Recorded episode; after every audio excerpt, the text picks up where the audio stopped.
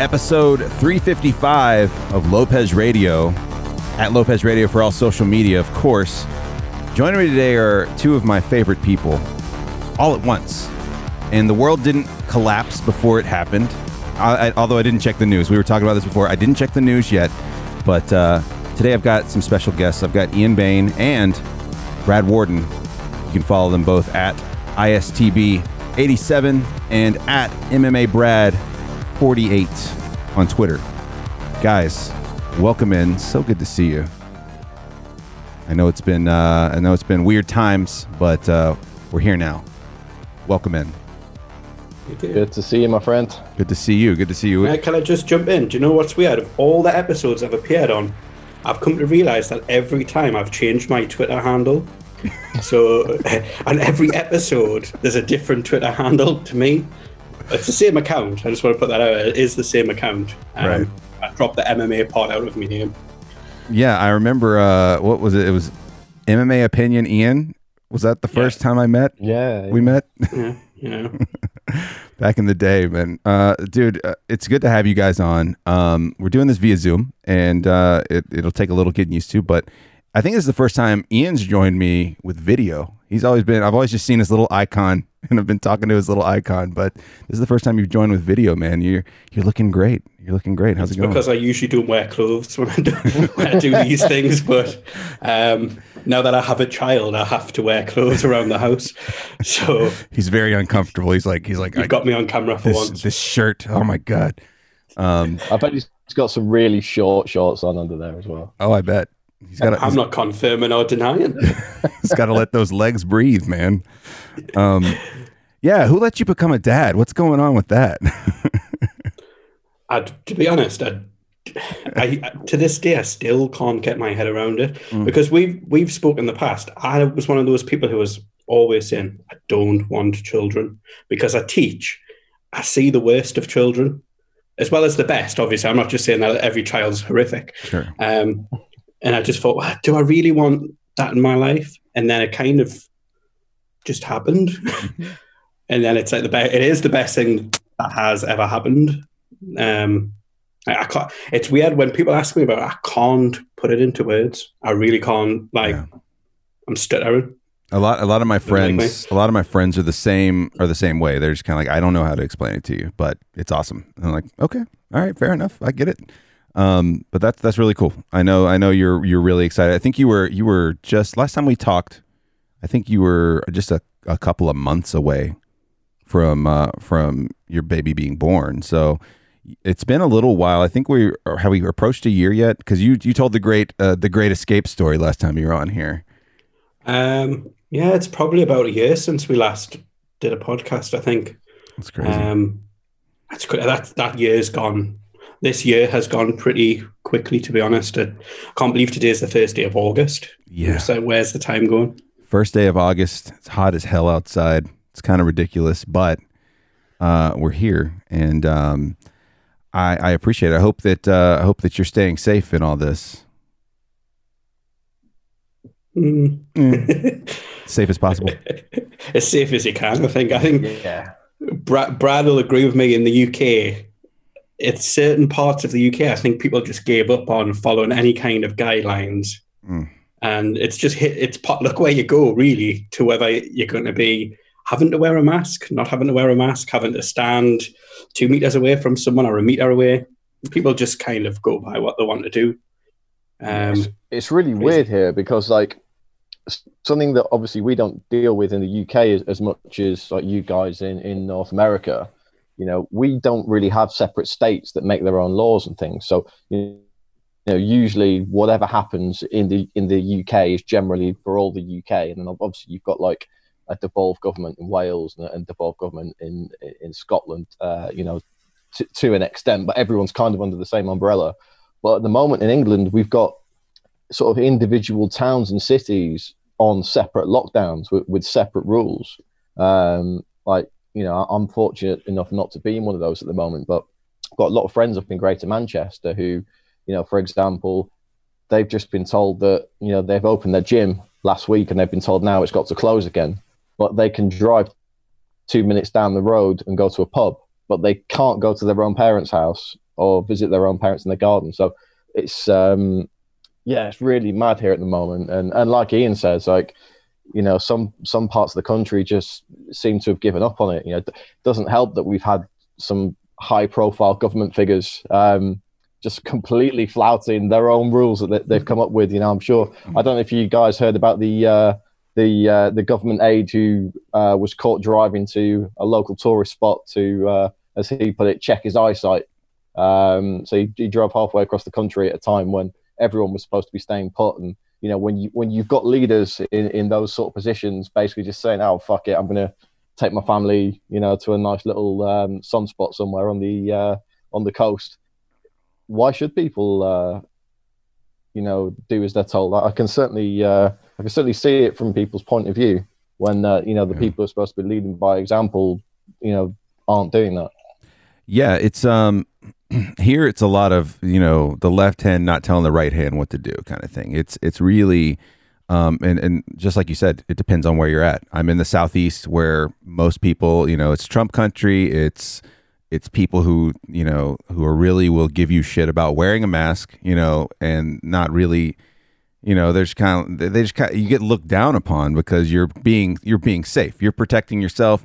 And like you know, you never know uh, what I always tell people because I have a lot of family who are also conservative, and they they they are really, you know, they're like, I don't I don't want to wear a mask. I'm, you know, this is stupid to me, and and I'm just kind of like, well, I'm not really doing like I'm doing it because I I'm I'm being, you know, respectful of of people who are having to work in face to face with people all day, right? Um, I'm being respectful of them. You know, I'm also being respectful to older relatives and stuff like. You don't know what people are dealing with. They might be taking care of somebody with cancer at home with a, a compromised immune system. You just never know what's going on, and I don't think it, it, it escapes people's bubble. You know, their their thinking sometimes just doesn't escape their bubble of like, oh yeah, you know that you know maybe I'm coming into contact with someone who's not showing symptoms, and you know they don't realize it, and then they're bringing it back to their parents or something like that, and it's you know you know we're we're at the age um, we're at an age now where you know our parents are, are up there you know our parents are up there and we've got grandparents that are you know that you know are getting you know up there in age too. And it's just kind of like man you got to just you never know because it can affect people so different. I've got friends that uh, really good friends that have you know they work in the medical industry that you know nurses and stuff like that. They've gotten infected and showed no symptoms. Where you know and they were testing positive for two months no symptoms. And then their spouse was testing negative with zero symptoms. And you know then you see someone else there's there's a guy who manages uh, a brew pub just up the road from me. I just found out last week he's in his mid 40s he died from from it.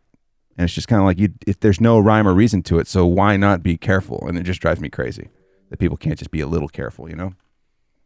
Yeah it's mad. Like both my parents um, have had cancer treatment in the past year. So they were both shielding and, and my my uh, my grandma is very old and in a, in a in a bad state of health. So it's been very frustrating for me not being able to see like the three people who are closest to me. Like mm-hmm.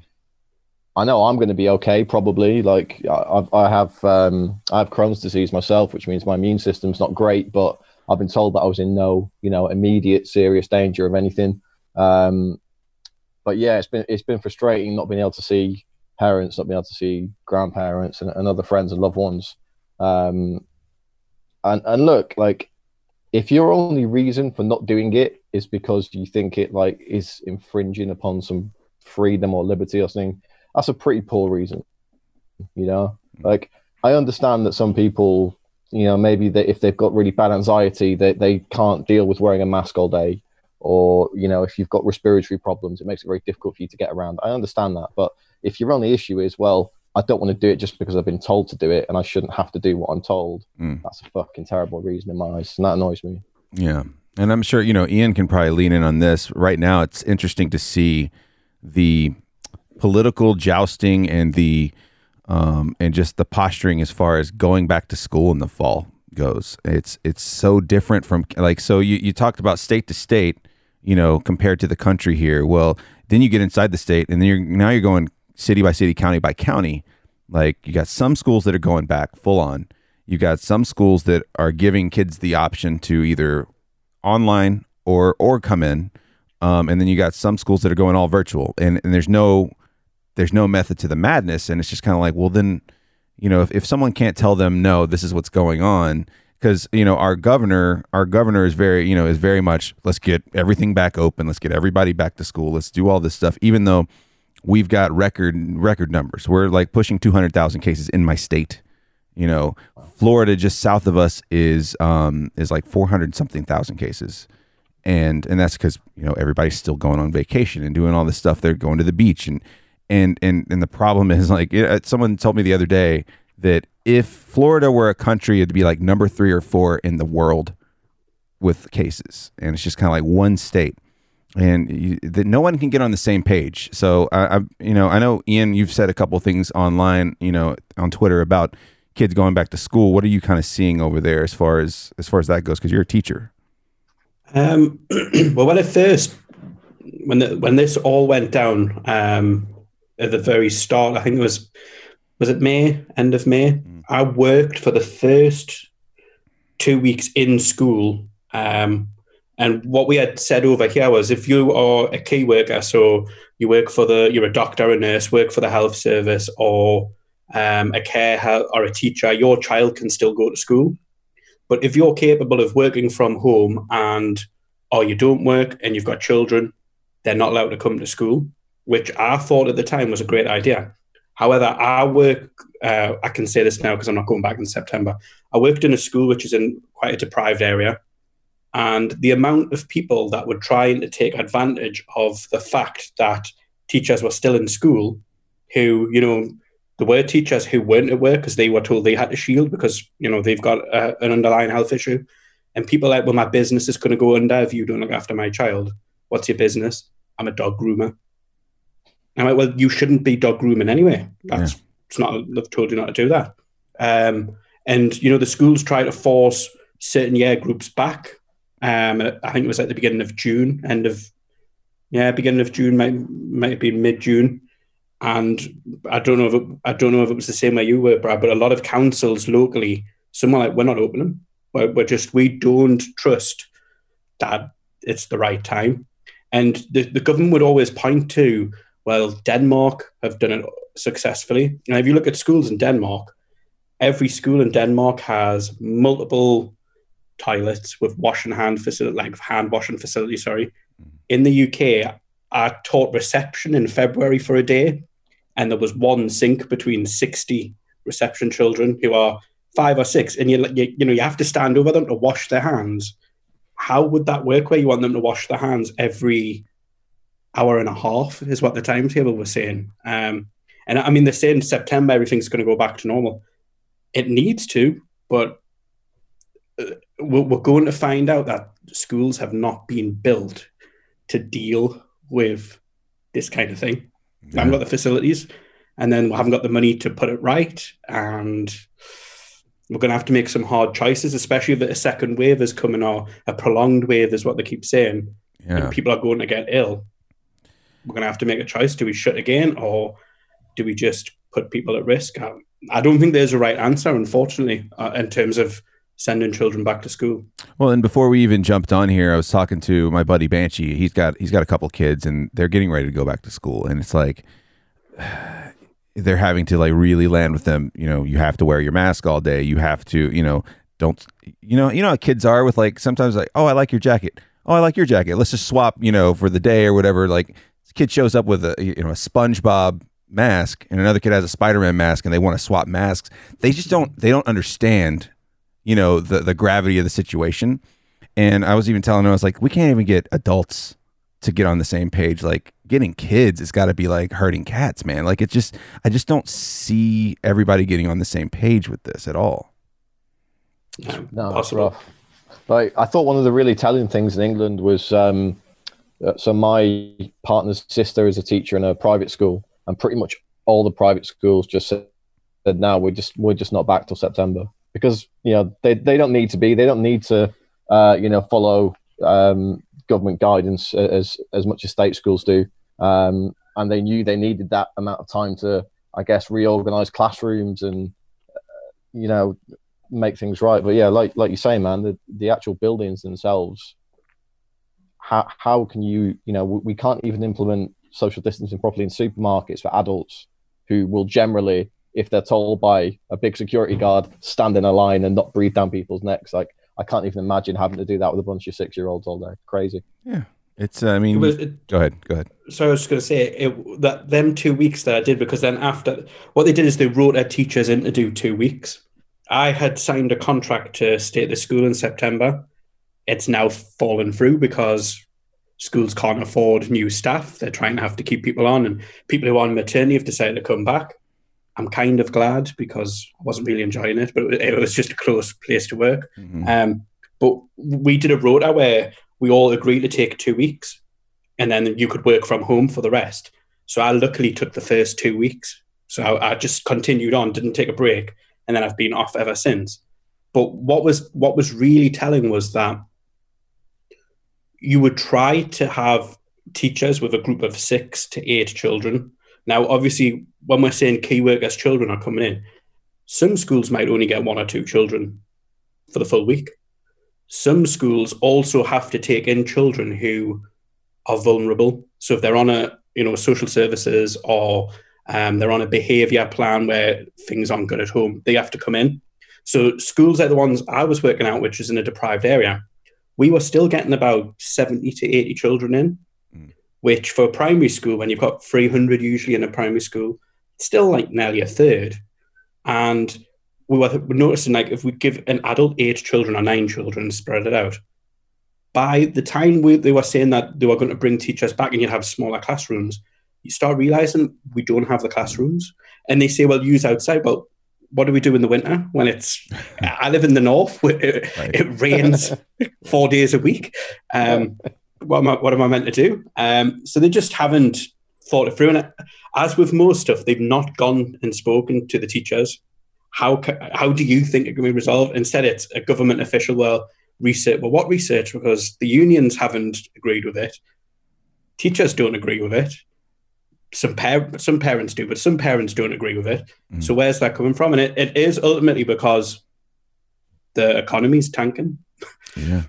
Yeah. I mean, and I don't know, like it's, it's, it's from talking. So the, the university here in town, uh, with us, like they are, they're doing, they spent, they, they just released it. They spent like $6 million, $6 million to get everything, to get all the buildings in the, on campus ready for return. So you got, you got, you know, uh, wipe stations for hard surfaces and, you know, uh, hand sanitizer everywhere and signage up and stuff like this. And it's just kind of like all t- still the protocol though if someone tests positive right? So if a student comes back let's say let's say classes start students like oh hey i tested positive.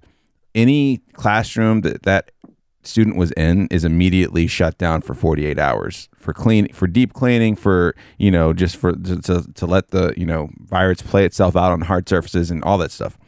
Um, so you get you get four or five students in four or five different buildings that test positive then all of a sudden you've shut down how many you know how many different classrooms now that have to just sit there for 48 hours? And what are you going to do with all these other classes that can't attend? It's it's going to be interesting because I, I feel like it's it's a you know let's just see what happens. And it's and it's playing with people's lives? I don't know. Like it's it's a little weird. It's just but i i i also get that you know they they don't want the economy to tank but at the same time some things are bigger than that. It just seems like some things are bigger than that. Yeah. I mean, we've got an interesting situation in the UK at the moment. Um, we had this uh, furlough scheme come in. So, from when businesses were given like mandatory closing orders, so shops, bars, uh, gyms, hotels, etc., um, pretty much any any non-essential retail and any hospitality kind of business, they were all given mandatory closing orders. Uh, and the government had this scheme where they have been paying 80% of people's salary. So if your business has been shut, the company you work for has been told to close. So say you work in a, a bar, for example, that bar's been closed down. The government has been paying 80% of your salary throughout the whole, um, the whole shutdown. Um, your employer has the choice of whether they pay the extra 20% or not. Some have, some haven't. Obviously, some will be in a position to, some won't. Obviously, if you can work from home, you, you're fine. You don't, you don't need the furlough scheme but it's been a lifeline for a lot of people uh, and a lot of businesses. they're in a position now where they're ending it in, in I believe October, and they're sort of winding it down. So over the next few months, the government are going to start contributing less and less, and employers will be expected to contribute more and more. The problem with that is that was all done on the sort, the sort of proviso that everyone would, would be getting back to work gradually, and that's just not happening. Uh, we've had bars and pubs open for a couple of weeks now, uh, but they're now saying that you know we've pretty much gone as far as we can. We can't open up uh, music venues, indoor theatres, swimming baths, that kind of thing. They were all supposed to open today, actually, and, and it's been pushed back um, till the middle of August at least uh, because because cases are going up. So the issue that we're going to have as a country over the next few months is that the furlough scheme will end, and employers are going to be in a spot where they're just like, well, we can't afford to bring people back, so we're going to have to make you redundant. So while the scheme's been intended to, it was intended to keep people in employment. Unfortunately, there's going to be a cliff edge at the end of that when it's still not viable for those employers uh, to, to, to welcome everyone back. Mm. Uh, certainly not on full pay or full hours. Um, so there's there's going to be you know a huge rise in unemployment in uh, September October time.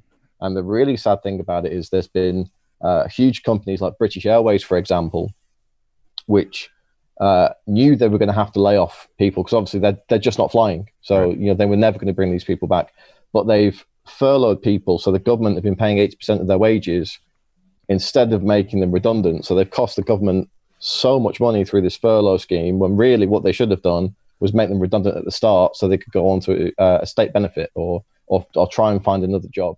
You know, there's lots of people been getting, you know, jobs doing food deliveries and, uh, you know, th- there's been other industries sort of spring up around it. But um, yeah, like I say, I, I agree with you. I understand we have to sort of get the economy moving, but there's going to be uh, there's going to be some real barriers there around sort of September October time when everyone is told right you're back at work so the economy's moving and then all their employers turn around and say well actually no sorry we don't have a job for you anymore yeah it's uh it's interesting here because um there's a lot of people that are it's we, uh, we have uh, we have a similar thing going on where where the government's supplementing folks with unemployment um, that that their places aren't able to open, and you know, with some companies they are injecting a little cash so that they can kind of keep afloat for now.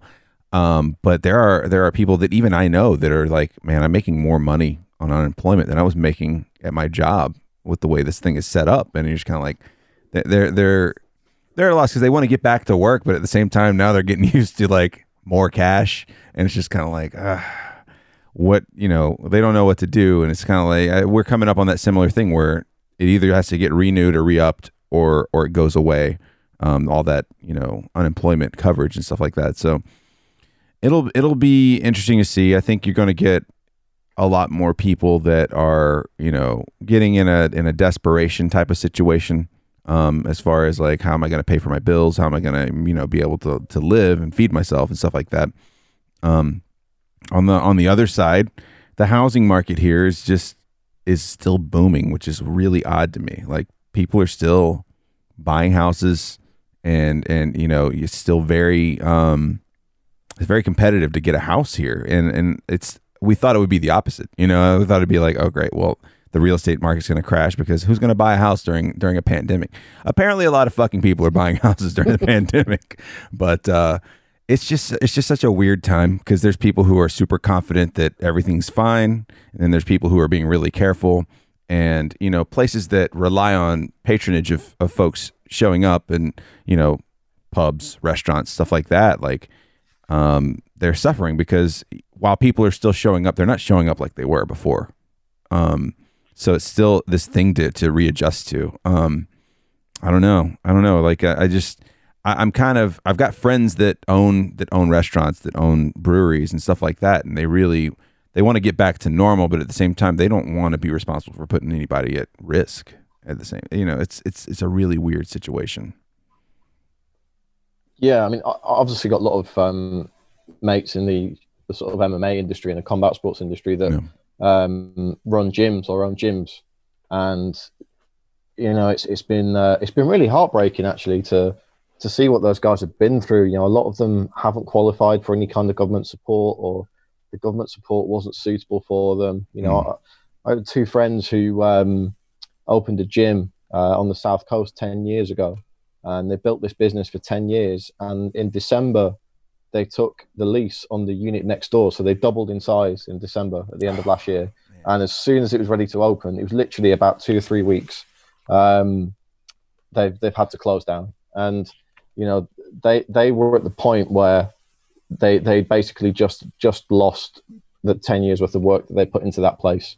Um, they think they're going to be able to eke it through now, but you know another month either way, and, and they, they probably would have uh, would have gone. You know they they had insurance um, there's been a whole scandal in the UK with insurance companies not paying out business insurance. Um, one of the main companies involved, which you see my friends are insured with, um, they've said that the way they interpret their contract is that because there wasn't a case on the premises, they're not covered. So even though the government has banned them from opening that premises because of the virus, because there's no outbreak on their premises, they said they're not covered. So that's going to be like a class action lawsuit now. But you know how long those things take. It could it could be years, and there's no guarantee of a win. And you know, does the company does the insurance company just go bankrupt in the meantime because it's had to pay out so much? You know, it's uh, right crazy time. Well, and and you know, class action lawsuits aren't always all they're cracked up to be too. Like you, we get those things in the mail sometimes where it's like, oh, you, we saw that you bought, you know, music from this company and they're, you know, they're now up for a class action lawsuit. And you're like, oh, sure, fine, why not? And then like something like two years later, you get like a ten dollar check or something like that. It's something something ridiculous like that. But it's uh, it's interesting because places like gyms, places like uh, places like restaurants and, and and pubs and stuff like that, they're running on razor thin margins already. You know, they're usually they're usually like they're like whew, they're they're relieved to pay their pay their employees and pay the rent by the end of the time, you know, by the end of the month or whatever. So it's it's going to be interesting to see how everyone bounces back from it. I know a lot of places here, um, especially brewery wise, they're they're still surviving off of uh, distribution. You know, they're still getting a lot of sales from uh, liquor stores and, and bottle shops and stuff like that. Um, and and so thankfully, a lot of them have been in, in my area haven't had to close or anything like that. But it's it's tough because there have been other eh, you've watched other places you know when all this kicked off there were people that were like you know restaurants especially if they're not big chain like even some big chain but restaurants that aren't big chain you can almost guarantee that 60 or 70% of them are never going to open their doors again because they're already they're already like the equivalent of a business's equivalent of paycheck to paycheck you know? It's literally that. And then even if they open back up under the new restrictions like 50% capacity it's like well i need 100% capacity to just make the rent you know so this is it, man. I mean, obviously, like I'm quite heavily involved in the MMA scene over here, and mm. we're just we're just frozen out. There's nothing we can do because the venues that we use aren't opening. Yeah. Like the venues that say Cage Warriors, for example, use their um, you know a lot of them are, are sort of theatre venues or gig venues. Mm-hmm. Uh, well, you know, we put the cage on the stage, and then fans stand in front of it, and seats up in the the balconies and whatnot. Uh, and those venues just aren't opening because they're, they're not allowed to yet. Um, they've run some trials over the past, it was about a week ago, they did some trial shows in uh, a West End theatre and they were running at, I think, 25 to 30% capacity. And they need to be 80 for that theatre. They need to sell 80% of the tickets to every show for, for those shows to uh, to make a profit. Mm. So they're just in a position where they can't open. So um, like I say, we're, we're frozen out because of venues. And obviously, at, at, the moment, we wouldn't be allowed to have fans in anyway, even if the venues were open. Um, right. There's there's no realistic way that you can comply with social distancing um, at an MMA show, really.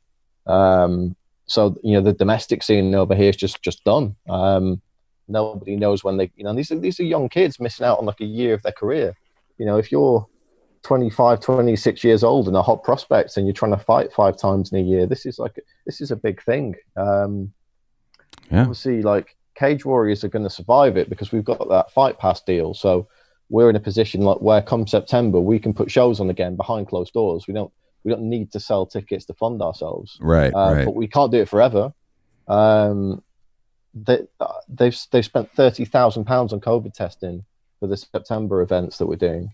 Um, and that's thirty thousand pounds they didn't have to spend before. And I'll be honest, man, I don't know where that money comes from, but we're certainly not going to be in a position, I wouldn't think, to be able to do that every month now, and so we, we can get crowds back. Well, and and those guys, uh, you know, and Ian, you've talked to a lot of these dudes too. Like uh, any of these up and coming fighters, like even fighters who you who who have a name to them, where people know who they are, they're not doing awesome. You know what I'm saying? Like they're they're still they're still relying on getting those multiple fights a year in order to make their house payments, make their you know gym dues, and all that stuff. And it's it's got to be wild because you know the MMA pay thing's been a been a big hot button item for years at this point. It feels like forever, you know, honestly, as much as as much as we've watched and as much as we've kind of taken in the sport, it's like this is kind of the worst case scenario because they were they were fighting for better pay before there was a pandemic and now there's a pandemic and like you got to wonder like all these guys who are you know show a lot of promise and who really put everything into it. Now they're like really not seeing any kind of like you said the local shows are shot. Like all local shows here are shot. You know at the moment there's nothing going on locally. The only thing that you know obviously the UFC has their fight island and that's that's that's a completely different thing because that's a big machine. Um, and I think Bellator just had their first event since all this started right Yeah, last Friday. Last Friday. so I, I I don't know. I don't know what uh you know, I don't know what you do at that point because it's like you can't go to your gym and train. You can't take a fight because no one global, you know, no one on the international level is, is interested in you yet, you know. Um I, I think it's probably afforded some fighters that probably wouldn't have had under normal circumstances and an opportunity to to perform for the UFC to perform, but that's just a, like a, a drop in the pool of how many people are waiting on getting a call for a fight. It's kind of ridiculous. Um, Yeah, hundred percent, man. I mean, I, I know of people who are who are kind of giving up already. You Yeah. know, they've they've been out. Yeah, maybe they didn't fight for nine months last year because they've been injured or something, and now they're just like, well, I'm not going to fight till May 2021 or something. So what's the point? I'm just you know going to get back on the beer and burger diet kind of thing. Right. It's it's it's real sad to see. Like, I think in England it, it's kind of different because there there are so few people making a living from this from purely from fighting. You know, there's a handful of guys in the UK that are full time fighters. Um, most pros in the UK, um, they they might not have like a nine to five job, but their main income will be from the gym, Yeah. teaching privates, teaching classes, that that kind of thing. Um, which is obviously you know not not happening at the moment either. So it's not so much a financial thing over here. It's it's just like you say, you know, the, the missed opportunities and you know guys who who have been on kind of like a career path where they think, yeah, I'm going to be in Bellator this time next year, or I'm going to be in Cage Warriors this time next year. I'm going to be in the UFC next, this time next year, Right. um, and that's just not happening for them. And like, and this is the sucky thing about it. Like, we we can't say when that's going to sort itself out. You know, like Cage Warriors have got. So we're doing three shows in three days in September. We're doing um, a Thursday, Friday, Saturday night, one, one after the other. I think ten fights per night. Um, and basically, what they're going to do is they've hired a hotel and they're going to quarantine us in this hotel for a week. So I, I arrive on the Monday, we get COVID tested, and we have to quarantine in our own room for 48 hours till the test comes back. And they're just going to send room service and stuff. And then we can come out on the Wednesday, but we have to stay in the hotel. And then we do the events. And then every like the guys who fight on Thursday, they go home Friday morning Mhm. uh, et cetera, et cetera. So there's there's no one there when there doesn't have to be. Um, but we're the only show really in the UK that has the facilities to do that because no one else no one else c- can afford it because they don't have TV deals and stuff. So for for the guys who are like trying to plan things for the amateurs and, and, and the young pros, um, they just don't know. Like they can't say to people, well, maybe November or maybe December. Um, Right. There's been people are trying to innovate, man. Like there's uh, there's a uh, one show down in the southeast of England who were doing a drive-in MMA show. Whoa. So it's like a they're working with a drive-in movie company. So they're gonna put the fights on the big screens. The cage will be on like a raised platform, and you just drive your car up. They do the commentary on FM radio, um, and I guess the people in the back seats of the car just have to lean out and see what they can see.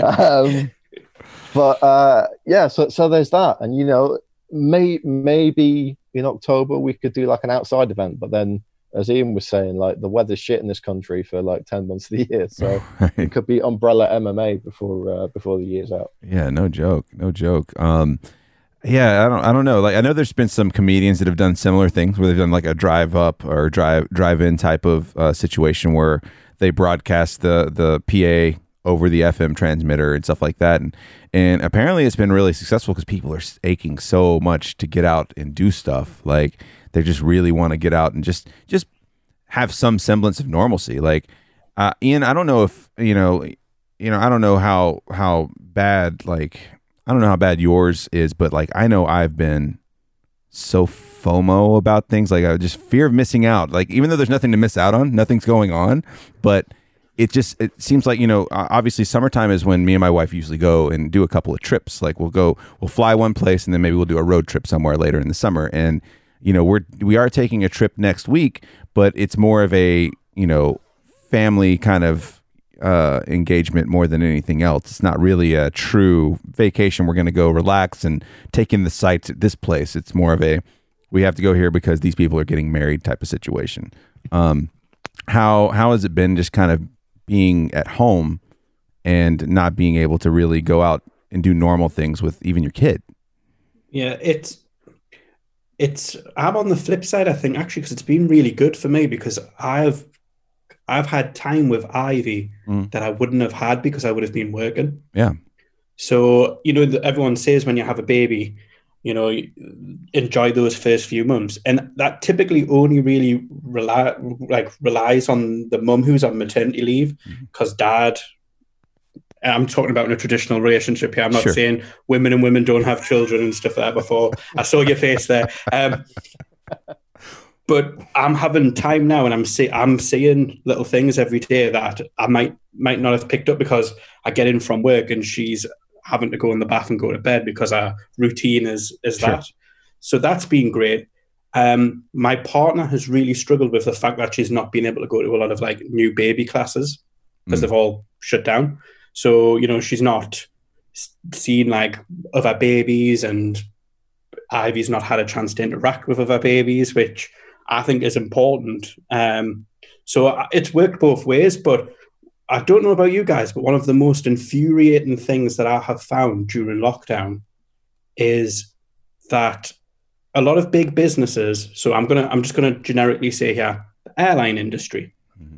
How are so many airline industries on the brink of shutting down? I know they're not running operating flights, but some of them are billions upon billions upon billions of pounds in debt. Yeah. Where is the money going? Because everyone's last. Oh, if you take this year out of it, you know, a, a, typical holiday, you're looking at well over a thousand pounds a person in the summer. Yeah. Well over a thousand pounds. Yeah. So who's profiting from this and how are businesses allowed to get so far into debt that something like this is basically going to shut a full industry down? Yeah. I find that bizarre. It's it's very bizarre because it's the same sense over here where you're just kind of like, wait, you're reporting record sales, record profits, you know, mm-hmm mm-hmm. a great, a, you know, basically putting on a great front for your stockholders and like, we're doing great. This is awesome. And then a few months into something like this, they're kind of like, uh, we're hemorrhaging cash and we're we're on the brink of shutting down. And it's just kind of like, well, what were you doing with those billions of dollars you made last year? And it's, I don't know. In some cases, I think it's a larger version of like what we were talking about with the with the brew pubs, with with small businesses. They're just doing a larger version of living paycheck to paycheck when we shouldn't be. You know, obviously they're they're kind of like we're going to expand and we're going to build a couple of buildings over here. We're going to hire a bunch of people um, to do these things that we may not need them, but let's go ahead and do it. And so all of a sudden they've got all this stuff invested in these new projects that they didn't need to begin with, and they're just overstretching themselves, not realizing, oh wait, something like this could happen, and now we're in trouble. You know, the I was talking about the university here that uh, you know that's here in town and uh, it's University of Georgia. Very, you know, a very, very uh, American football driven economy.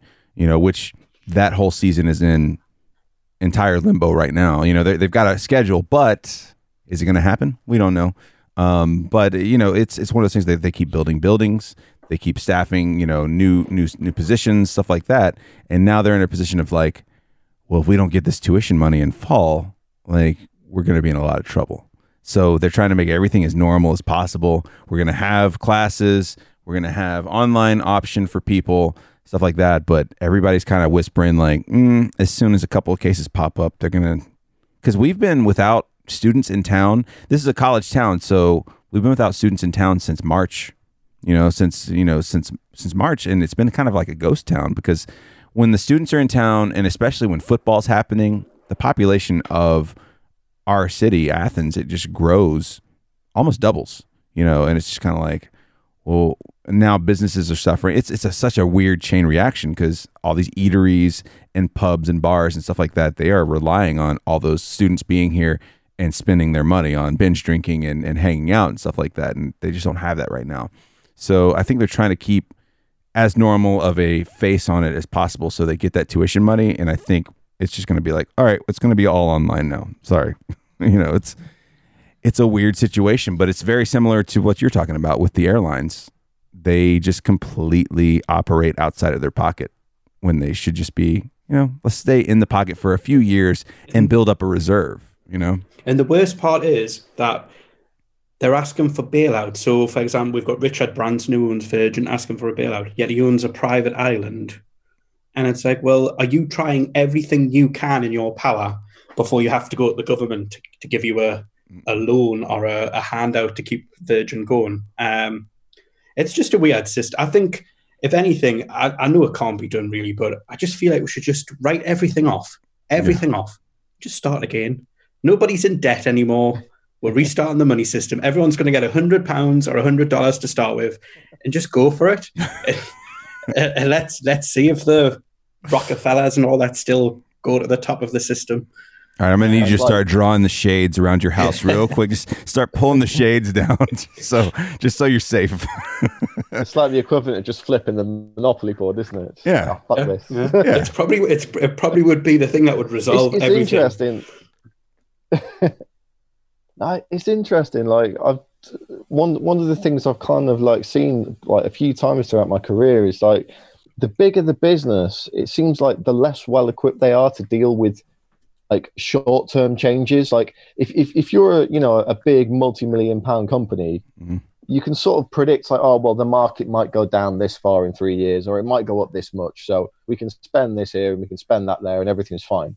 But something like this happens all of a sudden, like you know, we sound like the airlines and the hospitality businesses, they're like, oh fuck, we're, we're done, we're finished. We, what what are we going to do? We ne- we never foresaw this. Whereas like you know, like for example, um, there's a little tap room uh, near where my partner used to live, and the day they got shut down was the day they started doing deliveries. The guy went and bought an electric scooter, and he was doing um, one-hour deliveries in the local area for um, all their all their beers and things. Like they they can sort of adapt. You know, the, all the food places um, they're doing takeout all of a sudden. Like they they can repurpose themselves for that. But the, the companies that you would think like you know British Airways posted uh, hundreds of millions in profits last year. It was a record year for them, and April they're already saying like, you know, can we can we have some help? Yeah, like, cap in hand, like right.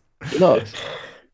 It's uh, it's it's it's interesting because uh, some places are able to adapt, and I think that that's brilliant when places can do that. Um, I think that large corporations are not equipped for a crisis you know and, and to adapt. It's hard to it's easy to adapt when you're when you're talking about 15 and 20 employees right? Be like all right guys we're going to turn you guys into delivery guys. We're going to send people you know booths. Like I, have got a friend who opened like uh, this poor guy like he opened up a really cool bar a really cool bar like it's a motorcycle like garage themed bar. So they've got you go in there. It's called the Oglethorpe Garage. You go in the main lobby. Everything's done in like mid-century modern um, furniture. It looks like so. My dad and my grandfather, when I was a kid, owned a shop um, where they worked on cars. They towed cars, stuff like that. And it reminded me of that. Like every all the furniture is like very much. Uh, it was you know obviously it was used through the 70s, but it was it was also present during the 80s kind of thing. And um, so they have this completely outfitted there. They have a really cool old style motorcycle in the lobby. Then you go in. There's the the next room is the bar area, and then the next room over is like a glassed off uh, actual shop where you could bring your motorcycle and put it on a lift and work on it and stuff like that if you have one. Um, and he just opened this place. I think it was January they opened up, and it was like as soon you know within two three months this happened, and they're just like, what the hell do we do? They essentially turned their bar into a bottle shop, you know, a, a liquor store. You could stop by, buy a couple of bottles of wine buy you know buy a few packs of beer and stuff like that. They would they even had their taps open where you could fill like uh, growlers and stuff like that.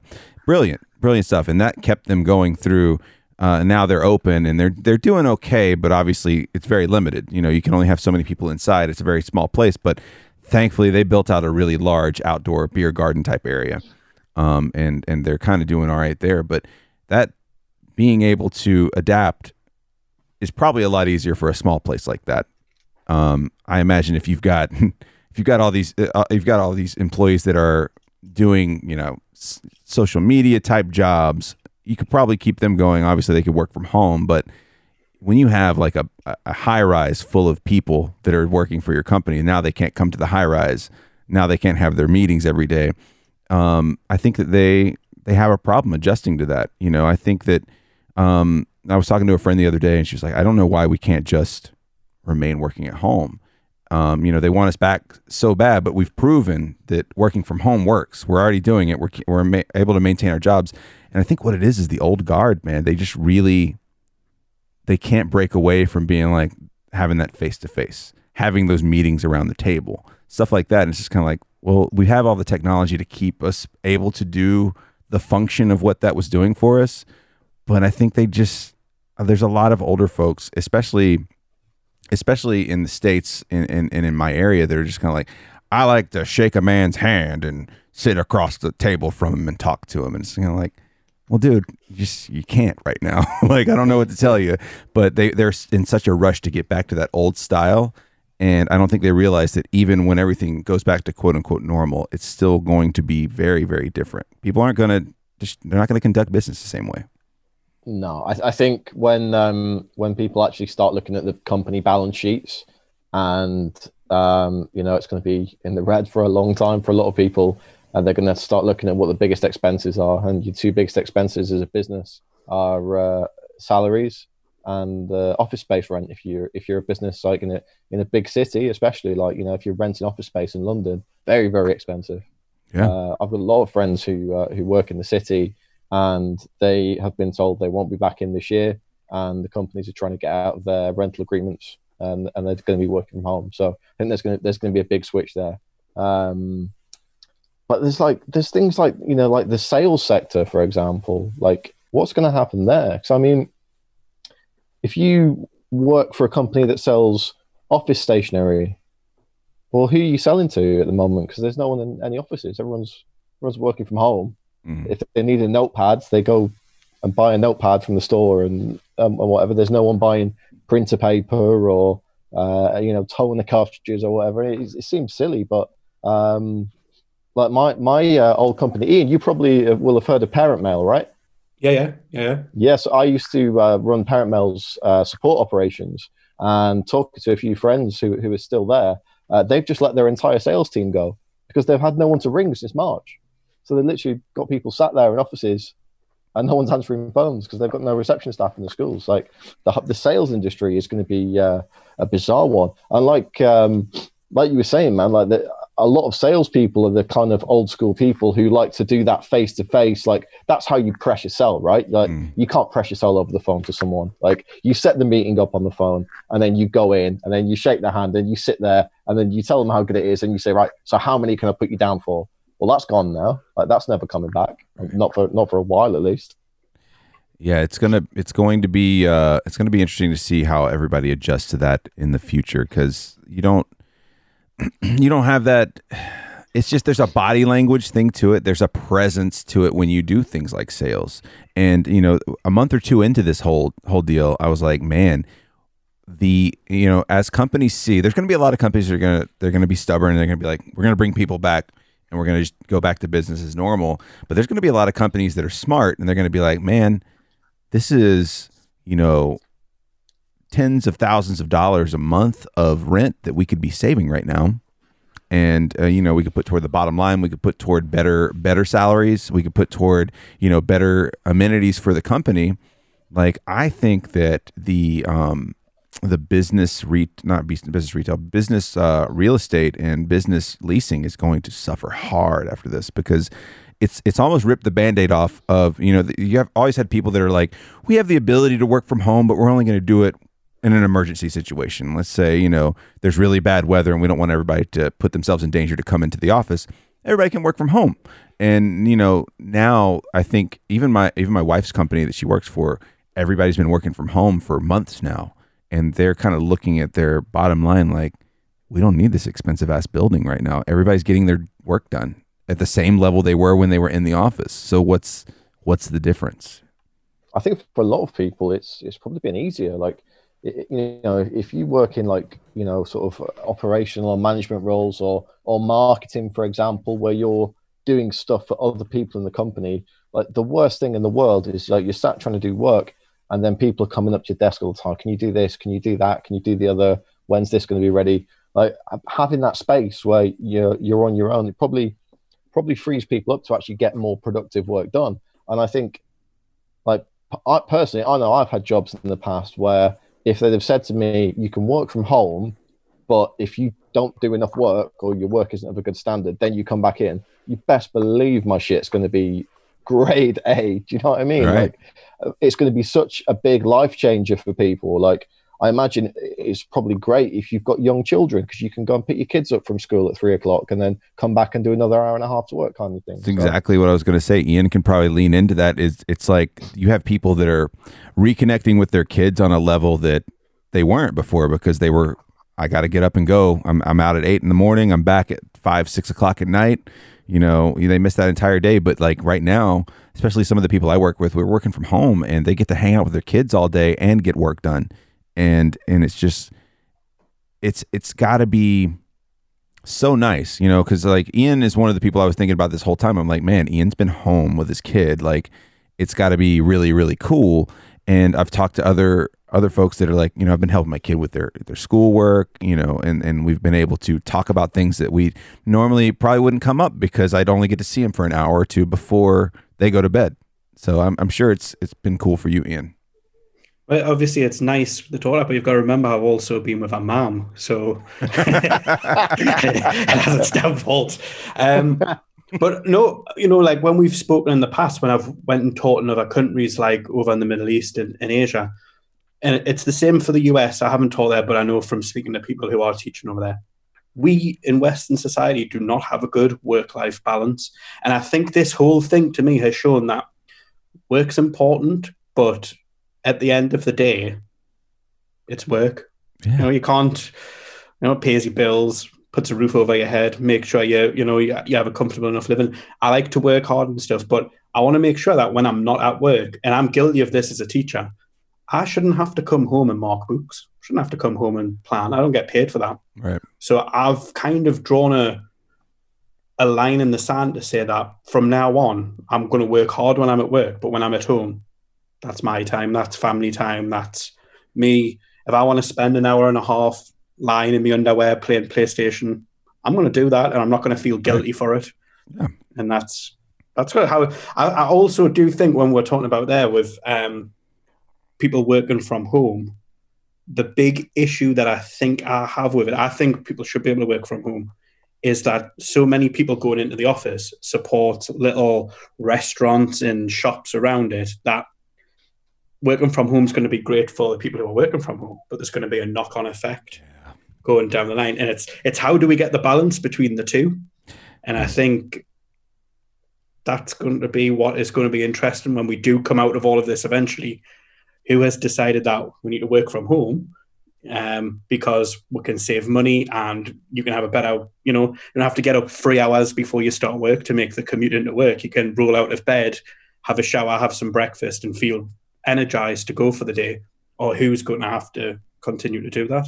Yeah, it's a weird butterfly effect, right? Where it's like, okay, well, this is great for me, but what about that place I go to a couple of times a week for lunch? You know, that sucks for them because they have lo- at least lost one patron. I mean, if my whole office is gone, then they've lost all those people as a potential patron. Yeah.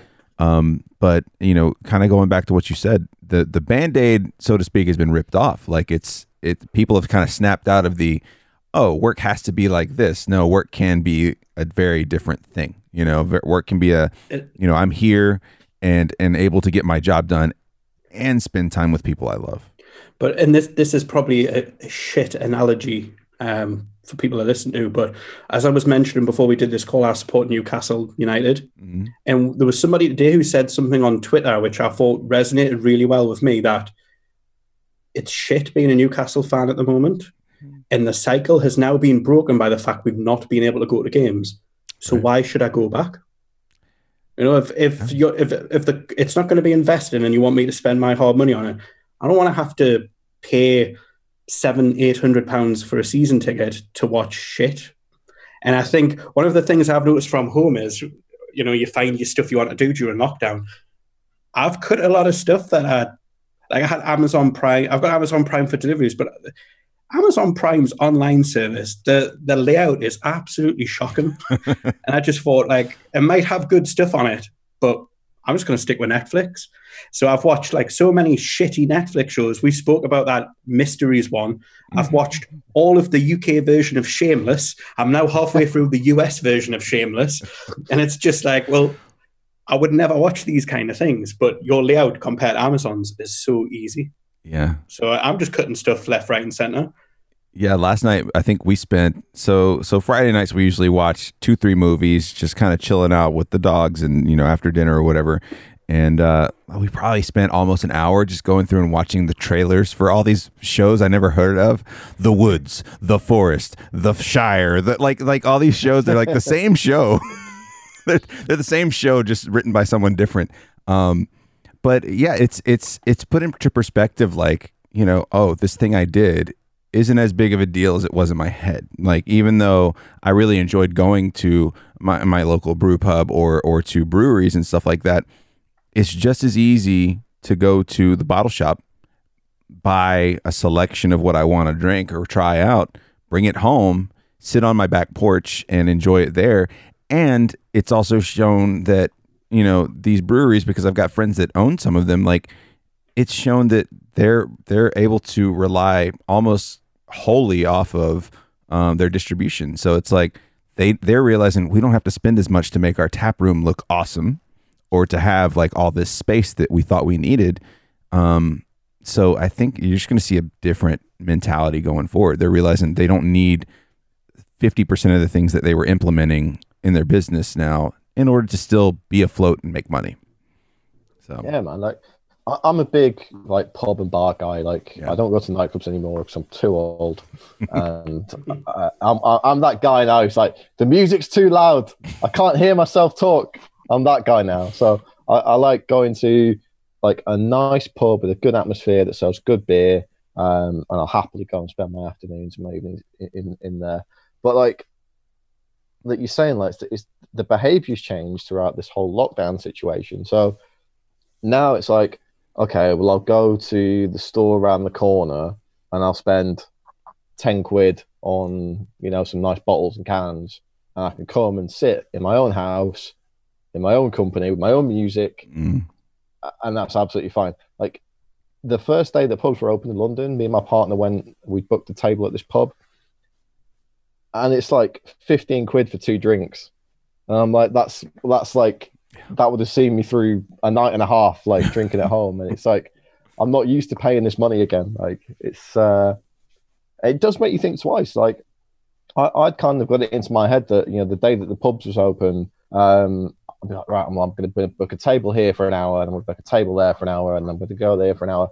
And we went to the first place that we had booked, and I think we had four drinks each. And then as soon as it started getting busy, we just looked at each other and like, "Yeah, let's go home, yeah. go home, get some food, get some beers, go home. Well, and you can, and you can gather up the people that you that that you want to hang out with, and if you really wanted to, I mean, obviously this is different because we're we're not trying to be all up on each other's spaces, but going forward, you could actually just have the people you want around you and not have to deal with the crowd too. Like it's it's if anything, it's kind of broken me of the I need to be out and see what's going on. Like I just don't I don't need it, and that may be the old man in me talking. That that may be it, but for the most part, like I've really enjoyed just having having my time at home and, and relaxing. And like you said, it's the cost is so different. It's incredibly different. When you go out, you know, you could probably spend tr- easily triple what you would have spent to do the same thing at home. Easily. Oh yeah, hundred percent. Like I went out last Sunday night and probably dropped a hundred quid. And I, I remember looking at my uh, my online banking thing on my phone in the morning, and I was like, "How does that even happen? Like, it would have taken me like two weeks to spend that much money, like of, of, of this whole lockdown thing, and I've just gone and done it in one night on shit cocktails. Yeah, terrible." One of the things I was going to say, because I think we've looked at quite a lot of the doom and gloom of lockdown. Have you come across anything really weird? Because what I want to just throw this out here. I've, st- I've started really taking up darts and I've discovered a brilliant online darting community. Really? However, however, the majority of them, weirdly, are American. And Jeremy, I say this with a lot of love and respect. Americans are fucking crazy. Absolutely crazy. because obviously you, you get you connect over Facebook, Facebook Messenger, and it's a different scoring app. So I get to see and um, what what happens is we put Ivy to bed about seven, eight o'clock, and then like a, a stalker go trolling the internet for a game of darts. it's very dirty. Um, and I, I, come across a guy, and he, he, was in New York, and he was like, "I'll play you. Here's the code. Tell me when you're on, and then ring me on Facebook." Which is weird, and it's weird to ring a complete stranger.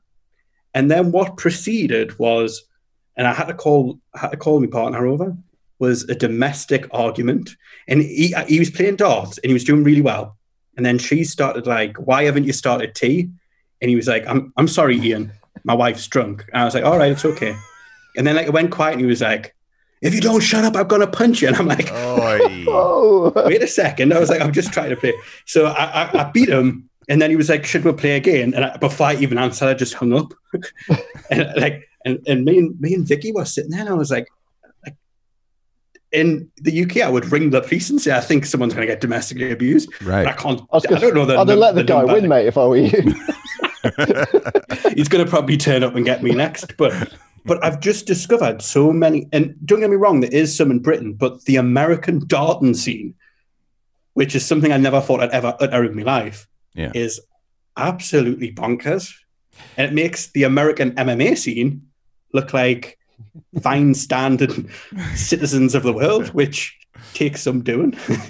um, it's it's interesting because you, you say the the American darting scene. Like I, I mean, darts are around. Like so, I, I don't know if any, even there's probably a league where I live, but I don't know of it. Mm-hmm. I know it's bigger up north from me, but it's really more of a casual. You know, you go to a brewery or a bar and they have you know a couple dart boards up and it's fun to do. But I don't. I I only know a couple of people. My buddy Poteet has a dartboard in his garage, and he loves playing. Like we'll play, and I'm horrible at it, but you know, it's it's a good time. But it's more of a casual thing where I'm at than it is anywhere else. So so there are while there are dart leagues, I I have never been to a dart competition. You're not you're not weird enough. I'm not I'm not deep enough in that hole, man. That's pretty cool. I, I'm trying to think of something that weird that I've come across during, um, during quarantine. But I mean, we've already heard Brad's dog insights that have turned into MMA arenas. Yeah. I, I am not. I was going to be there anyway. So. I'm trying to think. Like honestly, like I, I guess n- I haven't really gotten anything new because like. I, I, I, do the Twitch thing so many times a week. So I, I do Twitch probably five, four nights a week and I've got that crew that I that comes in and chats with me all the time. So any extra time I've got, it'll be usually turned toward them or some friends, uh, other friends that I do PC gaming with. Um, but I really haven't gotten. What's sad is I feel like I haven't. We've done a lot of things around the house. We've done a lot of projects and and stuff like that. I've got the honey-do list that never fucking ends. But it's it's you know it's been nice. Like we've done things like we have to keep reminding ourselves. We feel like such lazy shits because we're just sitting around like working from home. Then we're like dinner, and then we watch something on TV, and, or I go and play video games and stream it to people. Um, so I have to remind myself like we have gotten this shit done too. Like it's it's been kind of a kind of a thing where we've used the opportunity to update things in the house. But I don't know. What I about? get into uh, marble racing. You Oh, seen the whole marble racing thing? I ha- I've heard that it's Oh, become wow. very big, very big in uh, like ESPN and stuff like that. Yeah. So so like I I think it, it must have been maybe before like before lockdown, and I, I think John Oliver did something on his show um, where someone had like brought it to his attention, and apparently like this this like one guy had been running this league, and he'd had some sponsors, but they kind of fell through, and he was trying to crowdfund it, and he just didn't they, he just didn't raise enough money or something, and someone had basically got um, got it to John Oliver's attention, and he watched it and found it absolutely hilarious. And then he sponsored the league for a year. So last week tonight is like an official league sponsor, and now they've got like production values. Like they've got like twenty different teams competing, and the guy like bless him like as like a sports commentator myself like i'm obviously very like heavily involved in my sport. I'm very passionate about Yeah. it. It's been part of my life for a, longer than anything else in my life. And this guy's talking about marbles and he's a better commentator than i am.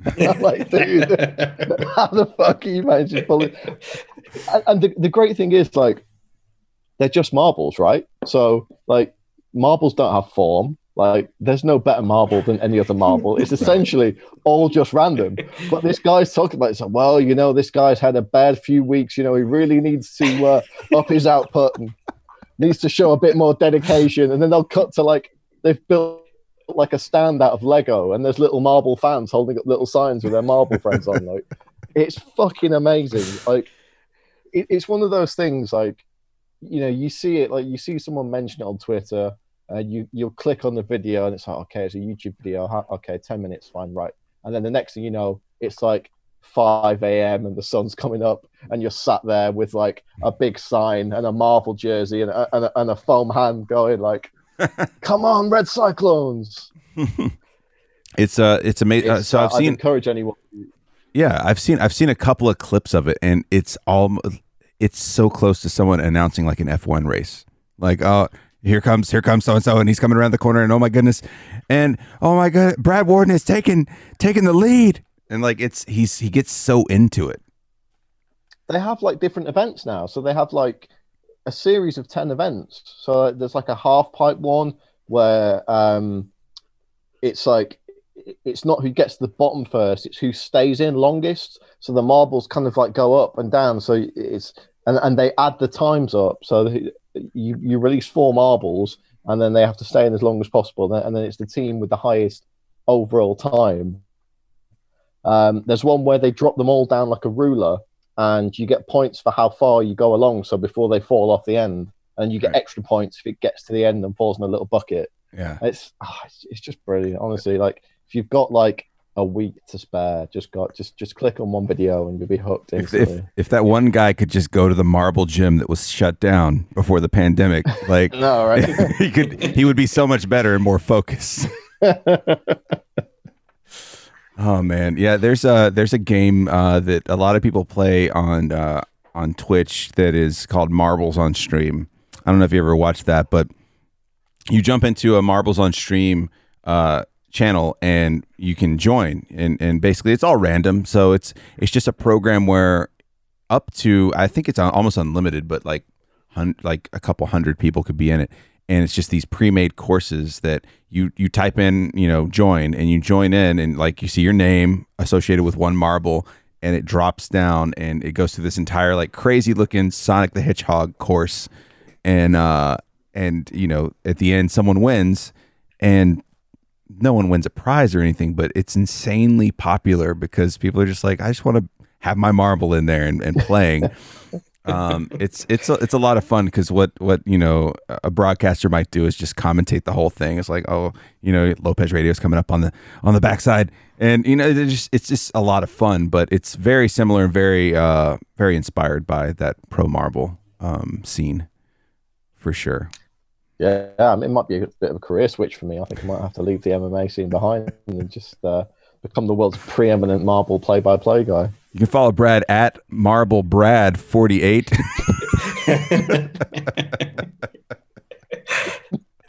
oh shit! How has um, how uh, Ian? How has uh, watching football been uh, since everything's kind of come back? Um, a lot of people haven't liked it. I quite enjoy it. Yeah. I mean, it's it's been weird watching a Newcastle game without hearing "fuck Mike Ashley" in the background because obviously they're not playing that crowd noise crowd noise in. But I think um, a lot of people were very dismissive before they did it. Like, I can't say they're going to pull this off, but I think they've actually done an as good of a job as you could probably do in other circumstances. There hasn't been too many positive tests, and if there have, they've kind of shut things down. There hasn't been like a a spread.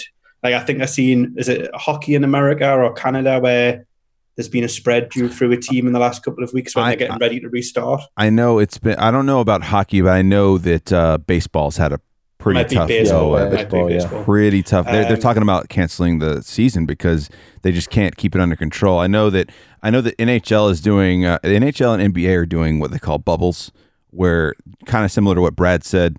You show up at the hotel or the resort or wherever they've booked, and you're not allowed to. Once you get tested, you're not allowed to leave. So everybody who comes into the resort gets tested, and they can't leave after that point. Um, I don't think I don't think baseball's doing that. Um, baseball is kind of still doing a scaled down version of what they've been doing before, where people still travel and stuff like that. So they've had like the the Miami Marlins had an entire almost their entire team, their entire entire starting lineup was infected, and so now they can't play. So that affects ten other teams. You know, either they, they can't play against them for however long, two weeks. Um, so I don't know if they're doing the bubble thing with the football over there, but uh, that's what they're doing with uh, hockey and NBA, and it seems to be doing okay so far. I don't think they did the the whole bubble thing. People have players have still been going back to their own homes and stuff. But what they have done, I think, is vigorous testing. So it might be a couple of time a couple of times a week, and it's it's a quick turnaround. And as soon as anyone's positive, they're moved away. Mm. Um, and then I I think I read that if, for example, a Newcastle player got tested positive, he would be moved away, but then they would instantly come back and test everybody else to make sure it hasn't spread it. I mean, obviously there's a delay to that, so you were never going to be able to 100%, but they've done okay. Um, I don't know how viable it is to continue without fans down the line. Yeah, because I mean, you make I think so that's much, good. Like we said, that's going to be every sport probably in, in a way. right? Because you make so much money off of concessions and sports. Uh, I mean, not sports, uh, concessions and merch. Like it's it's ridiculous. I'm Yeah, sure. I mean, football football's obviously heavily reliant on TV money as well, but there's going to be refunds because for months, Sky and I think it might be Fox in the US who've got the rights, um, beIN Sports in Qatar. Um, don't want to talk about that. Um, they all I want they've deferred a refund, but they're all gonna get a refund. I think at the end of next season, and it's where the higher you finish in the league, the bigger refund you're gonna play. Newcastle will probably not be affected too badly by that because we're not going to be at the top. Um, but there's going to be a knock-on effect in sports as well, and uh, you know the Premier League. We have massive amounts of transfer money flying around, and there's already talk that that's probably not going to happen in the whole of world football this summer. That it, there's going to be reduced prices because people are going to want probably smaller wage but wage bills basically while there's no fans to supplement that. Yeah. But yeah, I think they did. They've, they've done okay. But Yeah.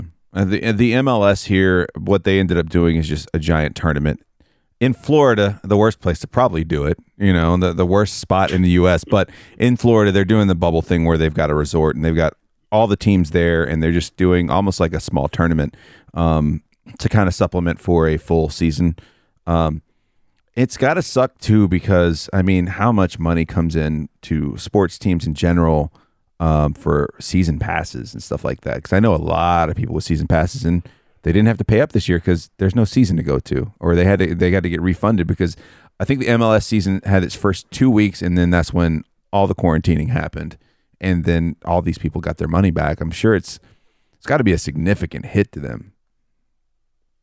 Oh, huge. I mean, like, you know, the, the Premier League, I'm not a big football guy, so if, I'm talking out my arse Ian, do, uh, do set me right. But, you know, they they've got tens of thousands of people in every week, and, you know, tickets aren't aren't cheap. You know, I, I guess you're looking at what, like 40, 50 quid a ticket or something?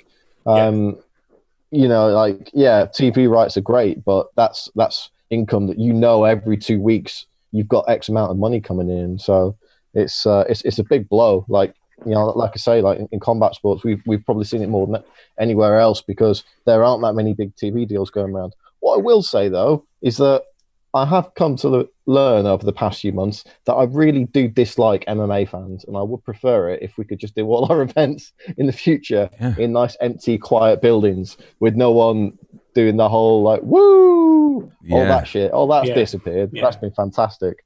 Yeah, it was so weird though. Like, so we did um, on the week of the lockdown in the UK. There was uh, UFC London on the Saturday and Cage Warriors on the Friday in the same venue um, and UFC had to cancel because they didn't think they'd be able to fly people back. Um, we managed to keep our event on, but we had to move it to a warehouse somewhere on the other side of the country. But we still did it, uh, with no crowd, and it was so bizarre. Like I've been in small venues before. Like we've done a couple of events in like a TV studio, just as like a, like a promotional thing for a TV channel we work with. Um, but they let hundred people in uh, for that, so there was still an atmosphere. Um, but no fans whatsoever. It was so strange. Like yeah. everybody can hear what you're saying. Because obviously, like I'm commentating, I'm quite loud anyway. Um, and you've got two guys fighting in front of you, and you're sat with the color commentator, and the color commentator's like, "Yeah, what he needs to do is just you know free his arm up there and go around the left." And the guy's like, "Yes, nice one, mate. Thank you." Bam! Like the, co- the, coaching commentator basically is what yeah. it's turned into and you're like, well, I've still got to do my job. Like I can't just stop talking because right. they're sat in front of me, kind of thing. I'm kind of yeah. surprised. Like I know it's I know it's obviously very beneficial to be on the cage, but I'm almost surprised, especially even with UFC, that they haven't pulled the commentators back, kind of like they do in pro wrestling. Sometimes the commentators are way, way back, like near the stage, where it's like, you know, maybe that would supplement some of that. You know, eh, the comment the commentators won't be as weirded out because I mean I think it was weird for the first couple of UFCs that took place without an audience where you'd see the fighters like acknowledging, you know, the commentators like I did that because yeah. of you. You know, it's like shit. Is the other person going to be pissed at me now because I gave pointers to the guy who was fighting? Like, it's got to be completely odd to hear such silence, though. Yeah, it, it's very strange. Like, especially when like you know, we had on that March show some of like some of our kind of biggest stars, and you're used to hearing them walk out. Like there's, there's a guy called Paddy from Liverpool. Um, we we literally book an arena when we go to Liverpool because he'll fill it no matter who he's fighting. Paddy Pimblett. Uh, yeah, that's the guy, yeah. right? And he comes out and he has this like dance music walk out. Everyone goes nuts, like six thousand people are going crazy. Um, and then there was another guy on the same card, Mason Jones. Same thing in Wales. We book an ice hockey arena because we feel it whenever he fights there. Uh, you know, he's he's an up and coming guy right now. So you're used to it going absolutely nuts when these guys come out, and then to see someone just come out and be like, ah! and it's just there's no one else making any noise whatsoever. It's like one corner man stood behind him going. It's it's got to be hard because you got with something like that, especially with entrances like Paddy's and stuff like that. You you feed off the crowd for that hype and like it's got to be i'm wondering like how much psychologically that affects a fighter. I know a lot of fighters have said like i like it because i can focus more. You know i'm not as affected by the crowd booing or the crowd you know cheering for the other guy when he when he blasts me one like stuff, stuff like that. Like it's got to be such a weird adjustment to them. Like have you talked to any of the fighters to see like how they kind of feel about that adjustment? Yeah i mean uh, quite a few guys have sort of told me that it, it takes away like the home field advantage. Like, you know, th- there are some guys who just have an absolutely huge following. A guy like Paddy, for example, look, whoever you are, you're going to have 6,000 people screaming at you if you're fighting that guy. Right. And, you know, the guys, you know, they're, they're not sat there like, oh, God, my feelings are hurt because everyone's booing me. Like, they're in a fist fight at the end of the day. They've got more important things to worry about. But right. that energy from the crowd is there, and guys do feed off it.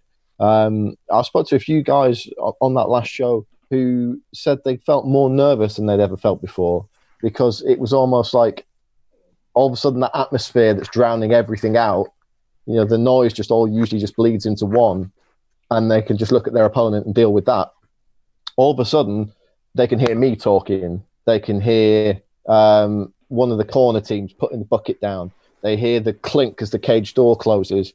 And all of a sudden, it's like, oh, wow, shit Right. I mean, honestly, like in, I would say the the thirty seconds before we went live, um, and I, I suppose the thing about it as well was we knew because it was the only sporting event in the world at the time that that one we did in March, and, and we knew that like all the UFC brass were watching it, and the, the numbers that it did on Fight Pass were absolutely massive. It's one of the most watched shows in the history of Fight Pass, apparently. Yeah. Um, so I kind of had that in the back of my mind, but uh, that thirty seconds before we we went live, I was I was having like a full blown panic attack. I was Mm. literally like sat there like heavy breathing, and then like when it starts, you're like, okay, well I don't have a choice now. I've just got to do it. Um, but I, I, I was I felt quite shaken for like the first kind of five minutes of that broadcast. It was Yeah. very very strange. I had to take a second to like kind of slip into that groove to be like, oh, this is just the same shit. I just don't need to focus on it, especially because I, I know that you know you wear a headset and stuff like that. So I'm sure uh, once you guys start going back and forth, it probably just felt very familiar at that point. Um, yeah, I'm, I'm just it's it's interesting because watching all the the stuff, you know, people right before your guys' event and before the first UFC event, since everything happened, people were so hungry for live sports. You know, they're so hungry. I'm sure it was a it was a great gain for the UFC because you had so many people, like even people I know, that were like watching that UFC tonight. I got to see something live. I got to see some sort of sporting event. Um, Ian, like how how have you been watching any of the uh, Fight Island stuff? Like, how's that been kind of uh, Yeah, your, I've your perspective of it? I've fell down a rabbit hole now where I'm not really tweeting much when I watch MMA. Mm. I've kind of stopped doing that now, and I'm enjoy- I'm enjoying watching MMA again. I went through a spell of, for example, what I was going to say before, and this is not just me blowing smoke up Brad's ass because he's here. I always felt during the lockdown that one of the promotions that would be okay outside of the UFC would be Cage Warriors. I don't know Graham Boylan very well. I think I've spoke to him once in my life, but I always thought he's an innovative guy, and I thought he'd find a way to make it work. Uh, for me, Cage Warriors have got the best matchmaker in Europe in Ian Dean. I think he's amazing. So I always knew that when, like, for September, that show is going to be massive. If there's no crowd, which I think there isn't plans to be No. in September, it's still going to be massive because they've got such a deep roster and they've got links to so many wonderful gyms, fighters. So I always knew that. With Fight Island, I know a lot of people are like, oh, when they announced it as being Abu Dhabi, that's not actually what I was thinking it was going to be. Mm. But it, may, it makes sense. And I think they've done really well from it. Um, I think, I don't usually say this about the UFC because I think you get two or three fights on a card where it doesn't match, but they've actually, their matchmaking for Fight Island was brilliant. The main, the main events that they chose, typically at least, were really good. Like last weekend, Darren Till and Robert Whittaker, that for me was a perfect main event for no fans. Because I think I seen Dana White say I, I thought that um, that wasn't going to be that type of fight. I always thought it was going to be technical, and because there was no crowd, I really enjoy. I really like. I get engrossed in them kind of fights. Mhm. I think the very first one was at um, Kevin Lee and Charles Oliveira, and that that was the first or the second event. I think that they did not on Fight Island, but At the Apex, out a crowd, and that was it was brilliant. And I, I, I'll admit, I went at that thinking it's an easy Kevin Lee win. Charles Oliveira chokes. I know Kevin Lee sometimes does before, you know, and you got to hear from the corners. You got to hear a, a technical explanation about why Charles Oliveira was lighting him up on the feet and then taking it to the ground. And I think from a you know, I, I did the whole trying to break in the media side of things, but now going back to being a fan, I actually quite enjoy it with no fans there. Like I don't miss the one, and I like hearing the technical breakdown. The UFC have done a good job of having the right commentators for the events that they've gone for. Um, like Paul, the one last weekend, I know the controversy around Dan Mhm. Hardy and Herb Dean, but I think Dan Hardy, John Gooden, and Paul Felder so good. I was talking about this to my friends. The UFC have got groups of three commentators. Them three fit perfectly. Absolutely perfectly. I think Rogan, Cormier, and Anik works better than Rogan, Cruz, Anik, if that makes sense. Cormier, Anik, Cruz works okay, but not with Rogan and Cruz. There seems to be Yeah, kind of a yeah, yeah. and I think that's one of the things that is shown brightest through No Fan says the commentary, the technical breakdown. it's all been brilliant. I mean, yeah. we, we changed our like production style. So normally, like we, we don't mic the corners or anything, uh, but for that event, because we knew that there would be no atmosphere to sort of carry it through. You know, during during the rounds, everyone's watching the fight. In mm-hmm. between rounds, that's when people get in the drink and they just kind of want to reset uh, uh, and everything. And we knew there would be no atmosphere in there, so we thought, right, well, we'll put um, mounted microphones and, and cameras in both corners um, and we could actually use those in the rounds as well. So like if there was like a really like um, you know like a really technical grappling exchange going on, or you know a really nice bit of stand up, and one of the corners is getting really vocal, the producer can sort of say to me, right, we're going to cut to the red corner in the middle of a round, and they could mic it, put him on a little camera, picture in picture, and you can hear like in real time what the coach's instructions are and see the guy following the instructions, which is like mm-hmm. something that you just wouldn't normally get in a broadcast. So I, I think on that level, it was um, not having the crowd there it was uh, was actually quite quite beneficial, and we'll probably take some lessons from that moving forward. I don't think I've ever asked you this before, Brad, but how how do you find commentating as a free? Because I used to think, oh, it has to be a two. The two was better, you know, the old Anik Goldberg days and uh, Bas and Quadros for Pride oh, or Bas yeah. and um, Ranallo. But I've kind of realised now I quite like hearing lots of different voices, and I think for Cage Warriors, you and, and Josh. Uh, Josh is brilliant when it comes to technical breakdowns as well, works. But I know sometimes you've had different people come in I know there was uh, events where Rosie Sexton came in, and uh, yeah, I can remember the ones with Jens Pulver, I think, coming in a couple of times. I don't know if that was when you were there. Definitely, yeah, yeah. yes, it was, yeah. And it works, but I always wonder how doing it feels when there's more voices to try and get in. It's um, it's more difficult. Uh, I'll say that, especially if um, it's someone that you don't know. Uh, mm-hmm. That having that rapport with someone is, is the most useful thing. So I've commentated with good friends of mine, uh, not on Cage Warriors, but on, on like regional shows who don't have maybe the experience or like you know the the the the, the skill of, of doing the color commentary job. But because we've got such a good rapport, it sounds good because we're used yeah. to talking to each other. I think if, like for example, Josh and I, uh, we've been commentating together for about eight years now, and uh, seven seven eight years. So to put someone else in the middle of that can be quite quite jarring. Um, we've done some things where we've had like Nathaniel Wood and Darren Stewart come and do the prelims with us. And it's very much a case of Josh and I commentating, and then between rounds we'll be like, right, what did you think of that? Rather than, than them kind of joining in. Um, yeah. Just because it's difficult to build that rapport up. Um, I think with Rosie, uh, again, it was fairly easy because Rosie's a good friend of mine. Uh, so kind of used to talking to her. Um, but with like with Jens Pulver, for example, when we did that Super Saturday, um, listening to it back now, I really don't like it because we just talk over each other the whole time. Yeah. Um, I don't know if that's just me being like super critical or not, but the worst thing for commentary is when two people are saying something at the same time. Like everybody goes mad at one point, like oh, big knockout. But when someone's talking and someone butts in, it just sounds really amateur. Um, and obviously, like for me, meeting Jens and spending the week with him was like fanboy heaven. Um, but I really don't like looking back at that thing now. um, I, I think it's probably quite different as well because if you look at what the UFC are doing at the moment, um, they, they've essentially got like so often you would have a play-by-play guy, a color analyst, and then a fighter. So that used to be Goldberg, Rogan, and then they would get Randy Couture or someone like that.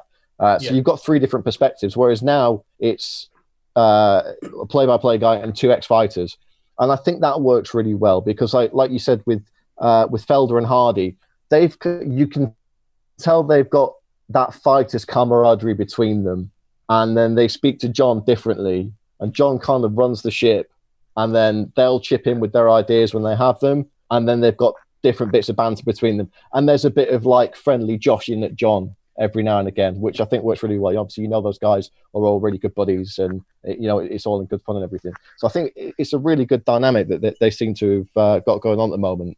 Um, personal preference for me, I like working with Josh or like more recently Dan Strauss. Um, mm-hmm. Obviously, Josh has moved to America now, so uh, every now and again he's not been able to to fly back for Cage Warriors. So we bring Dan Strauss in, which is like swapping one high level BJJ black belt for another, which is is fantastic for me. Really, still don't have to learn anything about grappling and don't intend to. Um, but yeah, it's uh, it's it's it's. I, I, prefer working with those guys who are like super knowledgeable. They can do their thing, uh, and I can do mine. But you know, if um, if Cage Warriors ever decide they want to mix it up, then you just you you just adapt, don't you? You just make it work.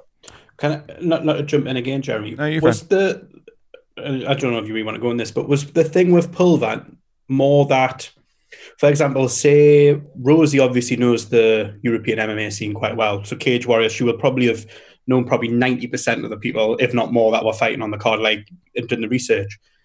I'm guessing, although Jens is a good commentator, I've always thought he's a good commentator, but how ingrained was he in the UK MMA and the European MMA system that he was able to? Because I always think a commentator is best when he's got a little bit of background knowledge on the fighter, not just breaking it down like, well, that is why that didn't work, or you know, the, the little Yeah. nuances that the, you pick up from knowing somebody or watching somebody a lot. Hundred percent. I mean, like, look, I've I've been I've been doing this for over a decade now, and, and the guys who were like in the UFC and, and in Cage Warriors, I've seen those guys have their first amateur fights, and I've called a lot of their fights. So, like you say, like have, having that to draw on um, is really useful. I mean, I don't like to make a lot of notes. I, I like to kind of do as much as I can from memory. I don't like to be looking at bits of paper and thinking, oh yeah, you know, he went, he had a six and zero run during this time. I just want to be like, oh, I remember when he did this, and and I can kind of adapt that to, to what's happening. Um, but yeah, like you say, with, with Jens, for example, so he hadn't done any research whatsoever. He literally just turned up and said what he saw. Um, so there's there's a bit of a disconnect there. Whereas Rosie, so I don't know if you remember, but Rosie only commentated on the uh, women's fights. Uh, and the reason she was brought in was because she'd essentially trained with uh, Ash Daly. Uh, she's fought Ash Daly, um, with Catherine Costigan, who they were trying to like push as a big star. And they thought Rosie's insight would um, obviously you know, bring a lot more to that role. So you know she's got an intimate knowledge uh, of like Catherine's training camp because she was part of it. So again, it's a different angle coming in, and like you say, that familiarity it just makes it sound that bit more authentic as opposed to someone who's a good commentator. Like I, I think I'm a pretty good commentator. You could stick me in front of two guys I've never seen before, and, and I'll do a good job of it. But stick me in with like Paddy Pimblett versus Brendan Loughnane, two guys I've known for you know since they were young lads. I've called loads of their fights. I've seen all their fights. I'm going to do a much better job of that. Right. It's it's easier to to dig in and give some backstory. Like I mean, in, in America, the the baseball commentators are like that, where they've some of them been in baseball their whole lives, so they can like when there's lulls, they can tell some stories, and you know, maybe they're you know they they hang out with the players all the time, so they'd be like, you know, I was talking to so and so the other day, and he was saying like stuff like that. Um, you know, it's interesting to see kind of the transition to the three man team on the UFC side because especially at first you could tell they were really kind of pinging off each other like a lot of oh I'm sorry go ahead. You know there was a lot of that. Um, but they've gotten a lot better I think they figured out like you were saying they figured out how the teams work a little better It's, it's weird though because I think it works well for the UFC, but it Mm. is fucking dreadful in professional wrestling. it's really bad It is really bad, and I think, like you said, they've, they've probably the UFC kind of had to muddle their way to find out who was best working with who. hmm And I still think that there's a couple that if if when they put them together, I think, oh, that doesn't quite go for me. A lot. I think Dominick Cruz is a good commentator, but he he bounces off certain other commentators not very well. yeah Like Rogan will say someone something, and, and Dominick Cruz will go, "Well, actually, that's not Yeah. and I just think it it kind of you start thinking, oh, I I think the most famous one with Cruz was the Andrade uh, Namajunas first fight where he's like, you can't slam from that position, and Andrade just picks her up and slams her on her head and knocks her out, and it's like. Uh, one of them awkward commentary moments because you're trying to talk over someone else's technical advice. it's it's bizarre. Like I think there's there's a huge uh, uh, and you get this with the ex fighters on commentary a lot. Um, that there's a huge knowledge gap in terms of judging and scoring, um, and it's it's painful to you know. I mean, I, I don't like to trash anyone, but like watching Brave today uh, this afternoon. Um, and you hear the commentator saying things like, "Oh well, you know, he, he scored a late takedown, so he's probably won the round there." Ah, that's not how it works, man. Like, and that and that misinforms the fans as well, Yeah. which changes the conversation and makes it more difficult, um, you know, to have a reasonable conversation around judging and scoring. Because some guys are going to be like, "Well, I heard the commentator say it on TV, so it must be true." Yeah. Um, I've never. I don't think there's any excuse for it. You know, the the criteria are just written down. It's it's three pages long. Like uh, uh, it's, uh, I think it's a real shame when, especially on the UFC broadcast, you, you've got you've got guys of that level sometimes getting it wrong. You, you just think like, come on, man. I've never. I've never been a big fan of. Uh, I think UFC used to do it. I know Bellator did it for a little while, where they would be like, "We've got our, you know, our unofficial judge here to score the round," and I was like, it was, it felt like it just, it's, it probably just ruined it for the audience because they couldn't think for themselves. Almost like, oh, I scored that one a 10-9 round, and I'm just kind of like, well, what? You're, but you're not deciding the fight, so what does it matter what you scored it at? Let let let the fans kind of part of the fun to me when I'm watching a fight is like, man, that's I think I feel like that was a 10-8 round. And you know, but if you have someone who has a mic on TV that's like, I scored a 10-9 round and you kind of feel like an asshole, you know, it's like so I'm kind of I kind of I'm happy they kind of went away from that um where they don't really have the guy that's scoring it on the side anymore. Um, because it, I kind of like when they're like, I feel like that was a, you know, maybe I, I have a feeling that he had that round. Maybe he edged that round out. I'm okay with that. But when they had the guy who was dedicated to being like the round scorer, it was just kind of, it bugged the shit out of me. Um, I think like as a as a fan, half the fun is like getting behind your fighter or mm, how you've seen a fight play out and so Yeah. okay this is what i've seen this is what i think this is how i think is Right. gonna um and then you get the drama you know? If if if the drama didn't matter they'd just announce the winner but they don't. They say 29 28 to the red corner 29 28 to the blue corner and there's a bit of a pause and then it's like oh shit yeah brilliant my guy won or my guy lost yeah. and like that's that's how sport works. Your guy doesn't win all the time right? Your team doesn't win all the time. You take the losses with the wins and that's the enjoyment of it you know how how much better is that win after your guys lost two in a row right. and that's the whole point of um you know following sports as a fan as far as i can see it so i don't mind like fans being like oh yeah i thought it was a 10-8 round Right. talking absolute shit because that's what they thought they're getting behind their guy and they're sat with beers they're not scoring a fight like Right. they're having a few drinks and they're on their phone putting a tweet out about what they think the round should have been fucking scored instead of actually watching it. But I think it's frustrating then when you've got like commentators saying, "Oh well, takedowns score really well at the end of the round." They don't. They don't score at all. Yeah. Literally not at all anymore. Like, Right. Under the new criteria, a takedown which does not cause damage, so if it's not a slam, uh, it is considered the same as a change of position. So it's the same as two guys on the cage spinning each other around. It, that's all it's that's all it's taken into consideration as. It's not counted as effective grappling unless it leads to something like strikes or a submission attempt. So people saying like, "Oh, he got to take down at the end of the round." Yeah, doesn't matter, and Yeah. that's all there in the criteria for people to read. Right. Right. So Um, it's a bit of a bugbear for me, as you can probably tell. no, no, it's it's fine. It's fine. It's it's uh it's it's always fun to hear that shit, man. And it's always fun to me to like get together with I have kind of the same group I get together with all the time for for any MMA event. it's funny to see how people even like even outside of fighters like pick their commentator preference, you know, or they'll be like, you know, I have I have a specific group of friends that are just like they're very polarized against Dominick Cruz or they're very polarized against DC, and it's always funny to me to see that because I, I think and you know I, obviously I've, I've met Dominick Cruz before and I've talked to him before and nice enough guy, but he's he he can be very polarizing in in like how he views a fight or how he uh, kind of throws his opinion out there. And um, I mean, I don't know, I don't know how you guys felt about you know his last fight where he really kind of came after the ref afterwards. He wasn't happy about the stoppage, um, and he said some pretty nasty things afterwards. Um, but you know, I'm I'm typically a pretty big uh, you know Dominick Cruz fan, but I was just kind of I- I like, just- I why? thought- when he said what he said, I thought I would be disappointed if an MMA referee didn't smell of booze and fags. but um, no, I Dominic was at the Cruz is commentary one like, what? But do you not think that we all get emotionally invested? I've picked BJ Penn to win all of his last 15 fights. He's not won a fight since 2010. What is the one outside that bar?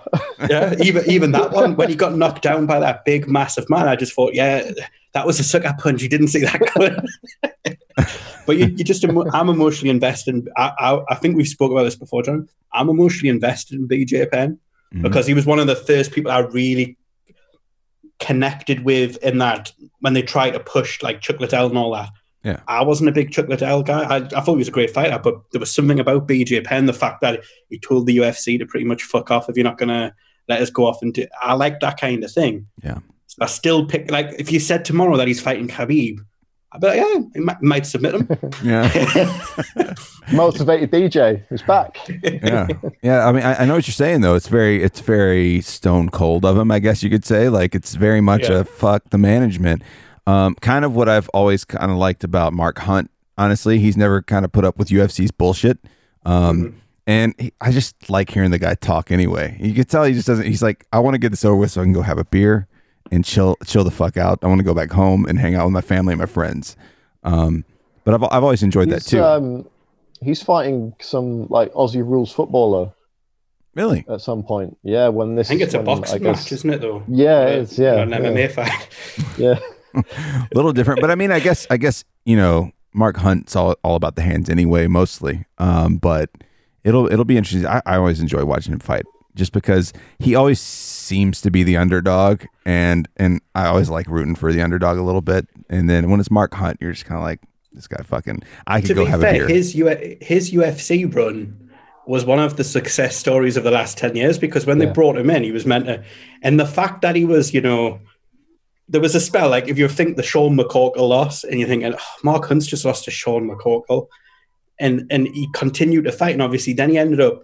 I, I, I think originally I used to think he's been put on his back, he's done, and then he started getting quite good on his back to the point where yeah. he was able to get back up, and then and then he, he became like an unlikely hero who then eventually fell out with the UFC and didn't change his stance. Still did the same thing that he's always done, went to fight, said he's said his piece. So there's been less of that, unless it's to do with fighter pay. I think fighter his wasn't necessarily fighter pay. Mm. It was more that you know Lesnar was on God knows what, right? and, and he was able to fight him on that kind of stuff. But I think we're not going to see as much of that going forward. I think we're starting to see now a company line being towed by 95% of the fighters for the UFC. Yeah. Um, and you know, like last weekend, that last final probably Pride versus Pride fight that we're probably ever going to get in the UFC with Shogun and, and Lil Nog. That element of history's gone. Uh, uh, I watched that and I really enjoyed the fight, but it made us very sad at the same time because yeah, yeah, unless Werdum signs, you might get another Werdum Overeem fight, which is two Pride people, or I think we're probably at scraping the barrel yeah. for anyone else now.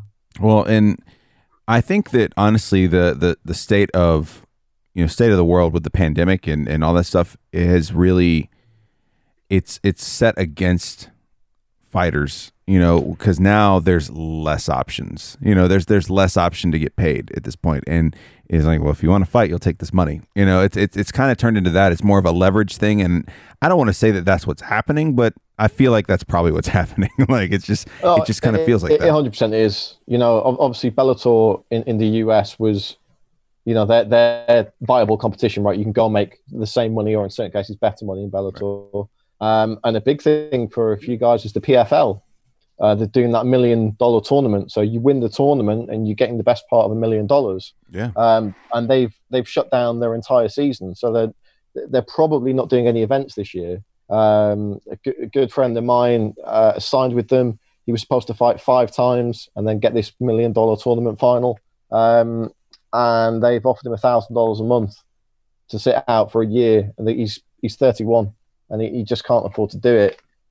Problem is, there's not really anywhere that he can leverage them to say, well, I'm going to go fight somewhere else now. Right. Like he's asked for his release, but you know, realistically, he's probably not going to get signed by the UFC because he had a bit of a falling out with Dana White. Mm. He fought in the contender series and had a, uh, he took the guy down right at the end of his fight and Dana White was like, I'm not signing you because you took the guy down at the end of the fight. And they had a bit of a Twitter yeah. spat kind of thing over it. Uh, so he's really got nowhere else to go. Um, and like you say, like there, there's not really anywhere at the moment for these guys to leverage the UFC on. So I think you're right. We are going to see more people just being like, well, you know what? I'm grateful for a job in the short term, and and for the guys at the bottom end of the roster as well. There's going to be so many opportunities to jump in because Yeah. they, they're, they're having to put so many events on in a short space of time. Guys getting injured. Guy test positive for COVID. If you're ready and you're fit, in you go. Right, right. You've seen that several times where where folks got sick or or just got injured. I mean, that the injury thing is is kind of a normal thing, but like I think even more so now you have a lot more people that are just ready to go because you never know when you're to when the phone's going to ring. You just you just don't know cuz you might be the only, you know, the only welterweight ready to go fight for the belt.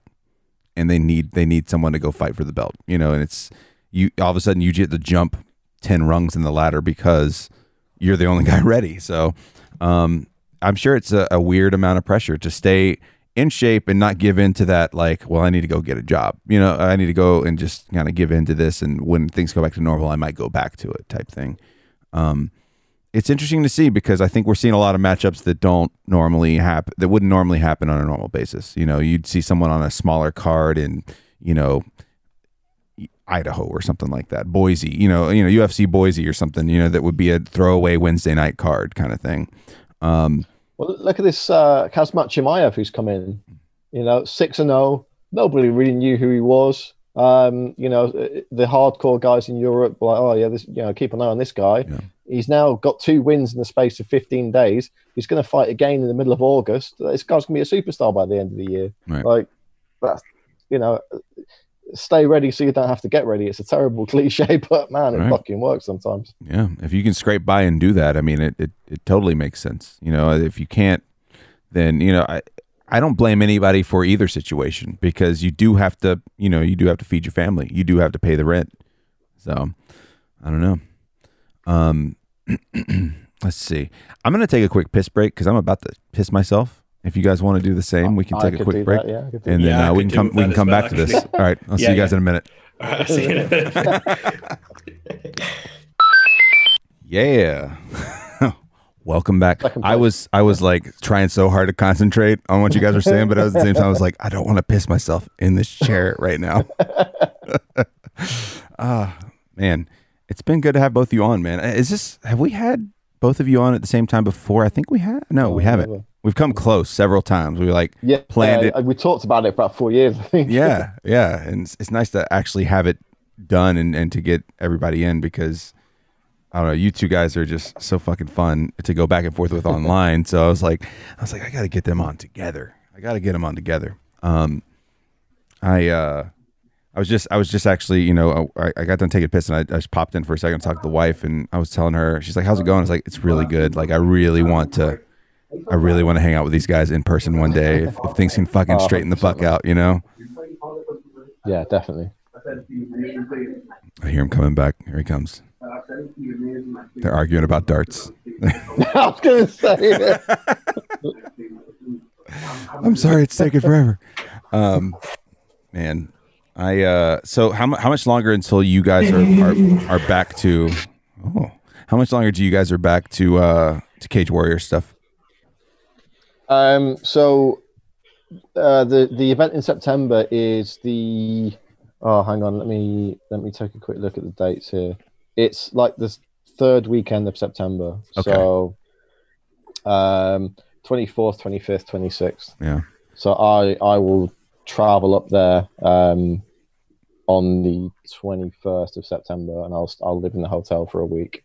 I bet. Uh, I mean, I'm sure talking to everybody, everybody's just really pumped to get back to it. They have to be at this point. It's Yeah, just yeah, so long without any kind of event, you know. But it's been so the past like three weeks. It's been like really busy for the guys in the office, like doing the matchmaking. Mm. Um, obviously, it's it's thirty fights over three days. is a lot. Is is a lot to get done. You know, usually we do we do ten fights per event. There there or thereabouts. Yeah. Um, so we've got to get you know all the guys who are like contractually rostered to Cage Warriors, who we we owe fights to. They've got to be on as a priority, and then if we can't match them up with guys that are also on the roster, then we offer the fights out to guys outside. And obviously, the good thing at the moment is everybody wants to fight. So Yeah. there's been no shortage of people looking to fill those slots. Um, so in in that respect, it's probably not been as difficult as it might normally have been to match that number of fights for a short space of time. But it's it's the case of we've got to get sixty lots of medicals now. Uh, you know, the, the, the, medicals are very very strict in the UK at the moment. Um, yeah. So they need they need blood tests, they need ocular scans, they need brain scans. Um, and getting 60 people to do that and get all the correct paperwork back so right. they can be signed off is uh, is not always as easy as, as it might be. So yeah, it's got it's got to be chaos for sure. Yeah, uh, and uh, the closer it gets to fight week, guys get injured in training camps, and you're looking for late replacement. So I imagine it's going to get a lot more stressful before it gets less stressful. But I think um, once we're there in the hotel, it's going to be a case of you know what if someone gets sick or injured on that week, there's no replacements. So we just we just scrap the fight and, and, right. and move on. So. Right. I wonder if like it, it, seems this way, at least from watching it from the outside, and you guys might feel the same. You might not. Um, it seems like the the cards have felt better because it's you got a lot of fighters that seem to have a lot of aggression to get out. Like we haven't been able to fight in so long. You know, I'm going balls to the wall on this one. Maybe they're a little more reckless than they would have been um, in a normal basis where they get regular work. Um, have you kind of noticed the same things? Yeah, I think so. Um, I think with the UFC as well, um, a big difference that we've seen is they've used a small cage. Yeah. So in the Apex, um, in, in particular, they've had that. Uh, I don't think it's 18 foot. I think it's 24 foot cage. Mm-hmm. Um, which is the standard size of the Cage Warriors one. We actually have an 18 foot one as well, which is basically like knockout central. Like you can't move without getting knocked out. One right. of those things. Um, so I think like that's aided like the kind of all action nature of the fights as well. Mm. But like, like, going back to what we were saying about Chimaev, for example, like the way that guy's fought, you know, he's gone out and just ob- obliterated two guys. He's come out uninjured and fit and ready to go again. So he, he's really harnessed the fact that you know, people are, are, craving the sport. They want to see the fights, and he's come out of it as a star. He's gone in and and smashed some guys. He probably could have fought quite conservatively. You know, he's a wrestler at heart. He probably could have just laid on top of those guys for three rounds, got his win, and, and gone home successful in his UFC debut. Instead, he's gone out there like a maniac um, against, you know, a, a, guy, you know, with all due respect, John Phillips, not very good on the ground, but has knocked out, I think, 21 of his 22 victories. So that's not a guy that you want to accidentally get caught by. Sure. Uh, and Rhys McKee, who we fought the week after as well, also a knockout and submission artist. So, you know, it, it, he, he's gone out there and uh, gone balls to the wall against these guys and, and smashed it. So, um, yeah, I think there, there's definitely a, a sense of people realizing that there's a lot more eyes on them. And with the restrictions in place on travel, there's potentially a lot more opportunities for them to have prominent places on cards.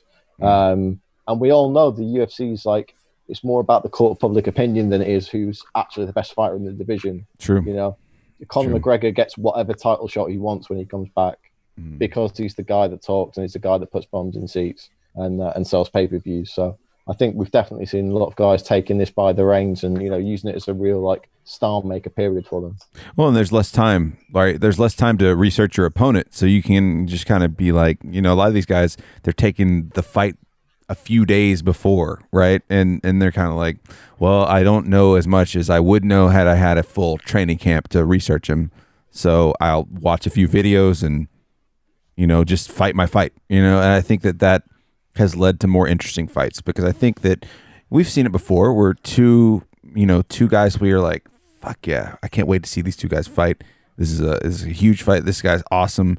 This guy's awesome. Let's see what happens, and then it just goes in and it's a stalemate. You know, it's it's Tyron Woodley and Stephen Wonderboy Thompson. You know, it's just like fuck, man. I, this had the potential to be an explosive fight, but they're both in their heads about the other person so much that nothing fucking happens. And I think that all these short notice fights are probably, you know, very helpful in that respect. You know, it's like, well, I don't have to overthink it now. I just have to go in and fight my fight, you know, stick to my game plan and adjust as needed.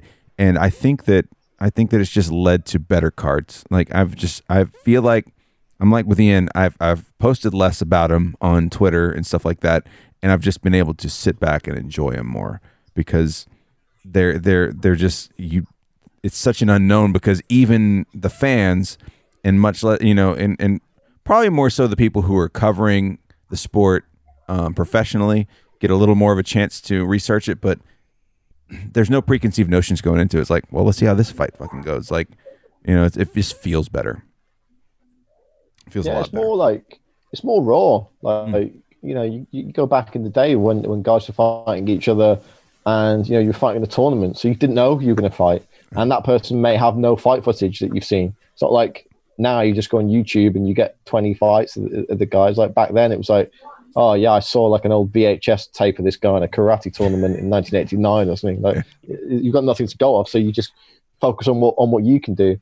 And I see a lot a lot of that with like you know the, the sort of very novice amateur guys. You know they've they've had no tape to study on their opponent. They oh they know that guy's from a kickboxing gym or or, or whatever. Yeah. Um, obviously the skill level's not there and the experience isn't there, but it's raw and you don't. It doesn't need to be uh, GSP versus Anderson Silva. You can have two guys who've had a year's training and it can still be a good fight for different reasons, just because they they just want to go out there and stick it on the other guy. Yeah, hundred percent, man. It's uh, it's just kind of cool to see, and you know, I, I don't know. I've just enjoyed them so much more, and I think it's like, and Ian, you might be able to lean into this. Like, I think that, I think that part of this is, think of early on, right when you're when you first fell in love with the sport, when you first started watching it. Like you were saying, Brett, that the resources just weren't there to to really dig into it. You're kind of like, I've seen this guy fight before, and I fucking like him. Like that's all you really had to go off of. Now you've got like tons of background to look into. You can go back into the fight libraries if you've got Fight Pass. You can go, you know, you can look, find fights, you know, amateur fights even of some of these guys on YouTube. It's it was just when when I first got into the sport, I had such limited information that it made everything a little more, you know, exciting. Even if it was going to be a squash, maybe I didn't know it was going to be a squash because I knew nothing about Glover Teixeira. You know, like I knew nothing about this guy, so it ended up being a pleasant surprise, even if he knocked out the guy that I was familiar with. You know, Yeah, yeah. I think as well, though, going on what Brad was saying before with people jumping in short notice and all that, I think what this whole MMA sphere in lockdown proves is everything's about timing. It's it, the talent will always you know rise to the top, but if you can time something correctly, it's like uh, Masvidal's always been a good fighter. But if he had been in the position he is in now, 10 years ago, it might not have resonated as well as it does now. He's always, you know, been the same kind of guy, really, same kind of fighter. It's not like he's drastically changed his fight game. He's just endeared himself to fans by using different methods. And I think, I mean, Brad might not agree with me here, but he was talking about Paddy Pimblett before, who I'm a big fan of. Mhm. And there's other fighters from within his region, you know, like Chris Fishgold and um, Molly McCann, both great fighters. But if I had to say out of the three, who is the one I think would thrive in the UFC more, it is Paddy. But the timing for me has never been right for him to be there. And I think he might have been there now if lockdown hadn't have maybe he's pushed back and coming in and fighting in September. I think he'll be there next next year at, at the latest. I think now. I mean, Brad might know more than me, but he's got something about him. Yeah. Whether he's going to become a, a title contender, I don't I don't know that, but he's got something about him. And I think when the timing's right for him to come to the UFC, then we will we will know that. And I think, like we're saying about, um, I'm going to butcher his name. Is it Chimaev? Chimaev is that? Yeah, I can never pronounce yeah. the Russian names. Yeah, yeah. Khamzat He, Chimaev. he's timed perfectly to put two close fights together. Rhys McKee is a great fighter. He, I, I, knew when he signed he probably wasn't going to win, but he's got his foot in the door now, and now it's up to him to grow into that that division. So he, his timing was to do it now, Yeah. and I think as fans, when back in the day when we all got into it, there were guys that you didn't know, but the feeder systems are on Fight Pass. Um, the you know like Brad was saying today, I really enjoyed watching um, Mohammed Mokaev on Brave because there's been so much hype behind him. I've seen some of his amateur stuff, and he's good. He's very good. Needs a lot of work, but you know there was people already the other day saying he's the, he's a future UFC, and I think people now are saying, "Well, let's slow the tracks down a little bit." Mm. There's something there to work with, and um, I think that it's timing. It is timing. Even as a fan, it's timing to to know who's going to be what in the sport. I thought Ben Askren was going to come into the UFC and, and run riot. Oof. He got knocked out by a flying knee. yeah, I, I, think. Well, I think what the pandemic has helped with, as far as the sport goes, is, I mean, the past few times I've had you guys on, and we've talked about MMA. It's like there's so many cards in a normal basis, and you're kind of like, well, nothing feels special now. Now, right now, everything feels special because there's not a million different cards going on all at once. There's not two cards in, in a week sometimes they were up to. It's it's been nice because you can be like I can actually sit back and focus on this one card and not be like, "Oh, there's there might be more cards coming up in the future, but it's not like I've got two cards next week and there's a few different cards the week after. It's it's made it special again. I think that what MMA had going for it when I got into it and when we all started talking to each other is it was um, an event to look forward to, not an event to keep up with. You know, it, it just felt like after a while you're just keeping up with it and like there's just so much shit I don't know what to give a shit about anymore, you know? Yeah, I mean, like I'll, I'll be honest, I'm probably not going to watch UFC tonight. I, I might watch Joanne Calderwood's fight, um, but I'll probably watch it tomorrow. Yeah. But these past couple of weeks with the Fight Island stuff, and I think part of it's because so many of the guys were from Cage Warriors, and, and a few of those people are, you know, good friends of mine outside of uh, of MMA. So obviously you get excited for them. But I, I, have not felt more kind of like excited and invested in UFC cards as a fan for so long. Like, you know, in, in like the normal scheme of things, like, you know, sometimes I work every weekend of the of a month calling MMA fights. So you know, I, I, could be in a situation where I've called an event on the Friday night and the Saturday night, and I get back to a hotel on the Saturday night. Am I going to stay up till 6 a.m. watching UFC? Mm-mm. Probably not. It's like yeah. the last thing I want to do. So it's been nice having like these big gaps and, and, and you know, coming out of the grind of it a little bit um, and just sitting there thinking, holy shit, my mate Molly's fighting in a few weeks. Like, I'm going to get pumped for that. I'm going to go get my Molly McCann t-shirt out the back of the wardrobe and, right. and stick that bad boy on and, and, just just get get back into it as a fan again. Yeah. Yeah. I uh you know, you brought up Masvidal just a just a little bit ago, Ian, and I was kind of curious about um you know, the last fight he had against Kamaru Usman. Uh, you know, I I know he took it on short notice. Um do you do either of you feel like that was a mistake, or was that just something he needed to go ahead and just take just in case it worked out for him? Because I feel like he was just tuned up that whole fight. Like I think that, it was win-win, win-win. Mm-hmm. Because if he had have won, you would have been like, well, you only you had a couple of days' notice, right. and he's beat the best fighter in the division. Mm-hmm. He's lost, and you can say, well, I only had a few days or a week or whatever it was, and I've helped right. the company out. I've made a shitload of money because if the early pay-per-view numbers are correct he's done really well out of that. And I don't think his name's dropped for losing it. You could they could easily next week say, right, in October we're doing Masvidal McGregor, we're doing Masvidal Nate Diaz too, we're doing Masvidal versus Nick Diaz, for example, if they decided he wanted to come back. Mm. And you would you would want to see that. Um, right. Do I think it would have been different? Probably not.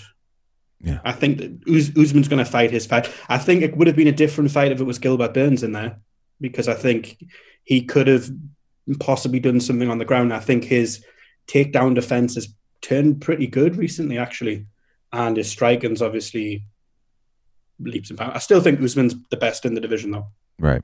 Right. Yeah, I, I totally agree with Ian on that, and it goes back to what he was saying a minute ago about timing. Like, if Masvidal had knocked Usman out in the first round of that fight, I mean, we've never seen we would never see anything like that. That would have been absolutely off the charts, mm. insane all time greatest moment in MMA, arguably. Um, but but he didn't, and you know, yeah, you know, he, he, didn't look great in in losing, but most people don't look great win or lose against Usman. He's sure. not that kind of fighter that you know really you're going to go and have a big ding dong with him like uh, like Covington was. That was kind of the, ex- the exception right, to the rule. Yeah. Um, but at the same time, you know, he didn't get knocked out in the first round. He didn't get submitted.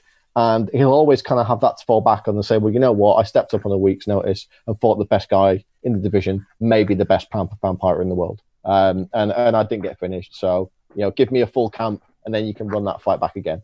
Or yeah. give me Nick Diaz or give me Conor McGregor. He's in that position where, you know, and that you know, I think that BMF belt's stupid, but it's the good kind of stupid. Right. Do you know what I mean? Like, Yeah. I'll watch him fight Nate Diaz again, no problem. Like, why not? Yeah, I, I think I think I think you guys both had it right. It's it, it was a win-win for him in the fact that it doesn't the loss to Usman does not negate what happened before that at all in in, in no way or fashion. And uh, I was like, you know, I think it's going to be a tough fight because I mean we know that Usman's a beast. Like it's it's crazy, and um, so so I was when I when I, I watched the fight, I was like I was like okay, well I still don't, it doesn't make me take less stock in Masvidal whatsoever because it's it's Kamaru Usman, and I will say it was a very uh, pleasureful experience to watch Usman fight Colby Covington because I really don't like Colby Covington at all.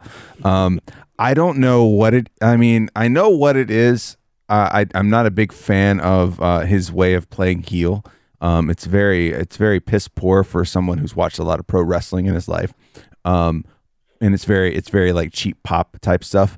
But uh, it felt really good to watch because I I can't tell if he's really good at being a heel or really bad at being a heel. I don't know how either of you feel about Colby Covington, but I feel like I feel like he's good and bad at it. Like when he's bad, you're kind of like, oh shit, you fucked The- up on that that promo you the- cut.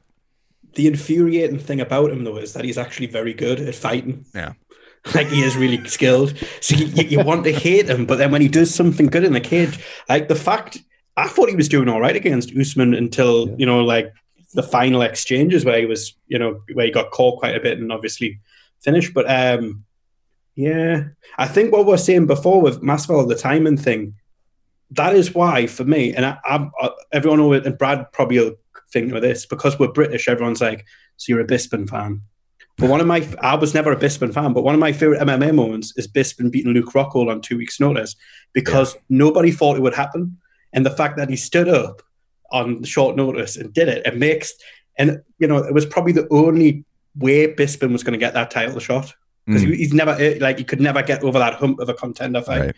and he did it, and like he he achieved the ultimate thing that you probably get in the sport to do, and he and for me, I, I think it was a couple of weeks ago. It was like the anniversary for for the fight. Yeah. Every time I watch it, I can't help but get like pumped up by it. Yeah, man. It's and a it's a better story. That's what Masvidal was chasing. I think. Yeah, and it's a better story too, right? Like it's, I almost love that that coming out of left field, um, winning a title better than watching this guy on the road just destroying everybody and getting the title. Like it's almost like this guy who obviously worked very hard during his whole career, all of a sudden gets this random shot, and he gets to now. You know, nobody takes it seriously, including the champion going into the fight. And all of a sudden, he's the champion. And you're like, what the fuck? It, it creates such a, a bigger what the fuck moment. Like, I feel like the more you can create those what the fuck moments, the more memorable it is. Like, I feel like, I feel like, uh, you know, Bisping's, you know, winning the title is way more memorable than a lot of people winning the title. And, and it's you know a similar thing with Masvidal. Like, I don't think they ever expected him to beat Darren Till in London.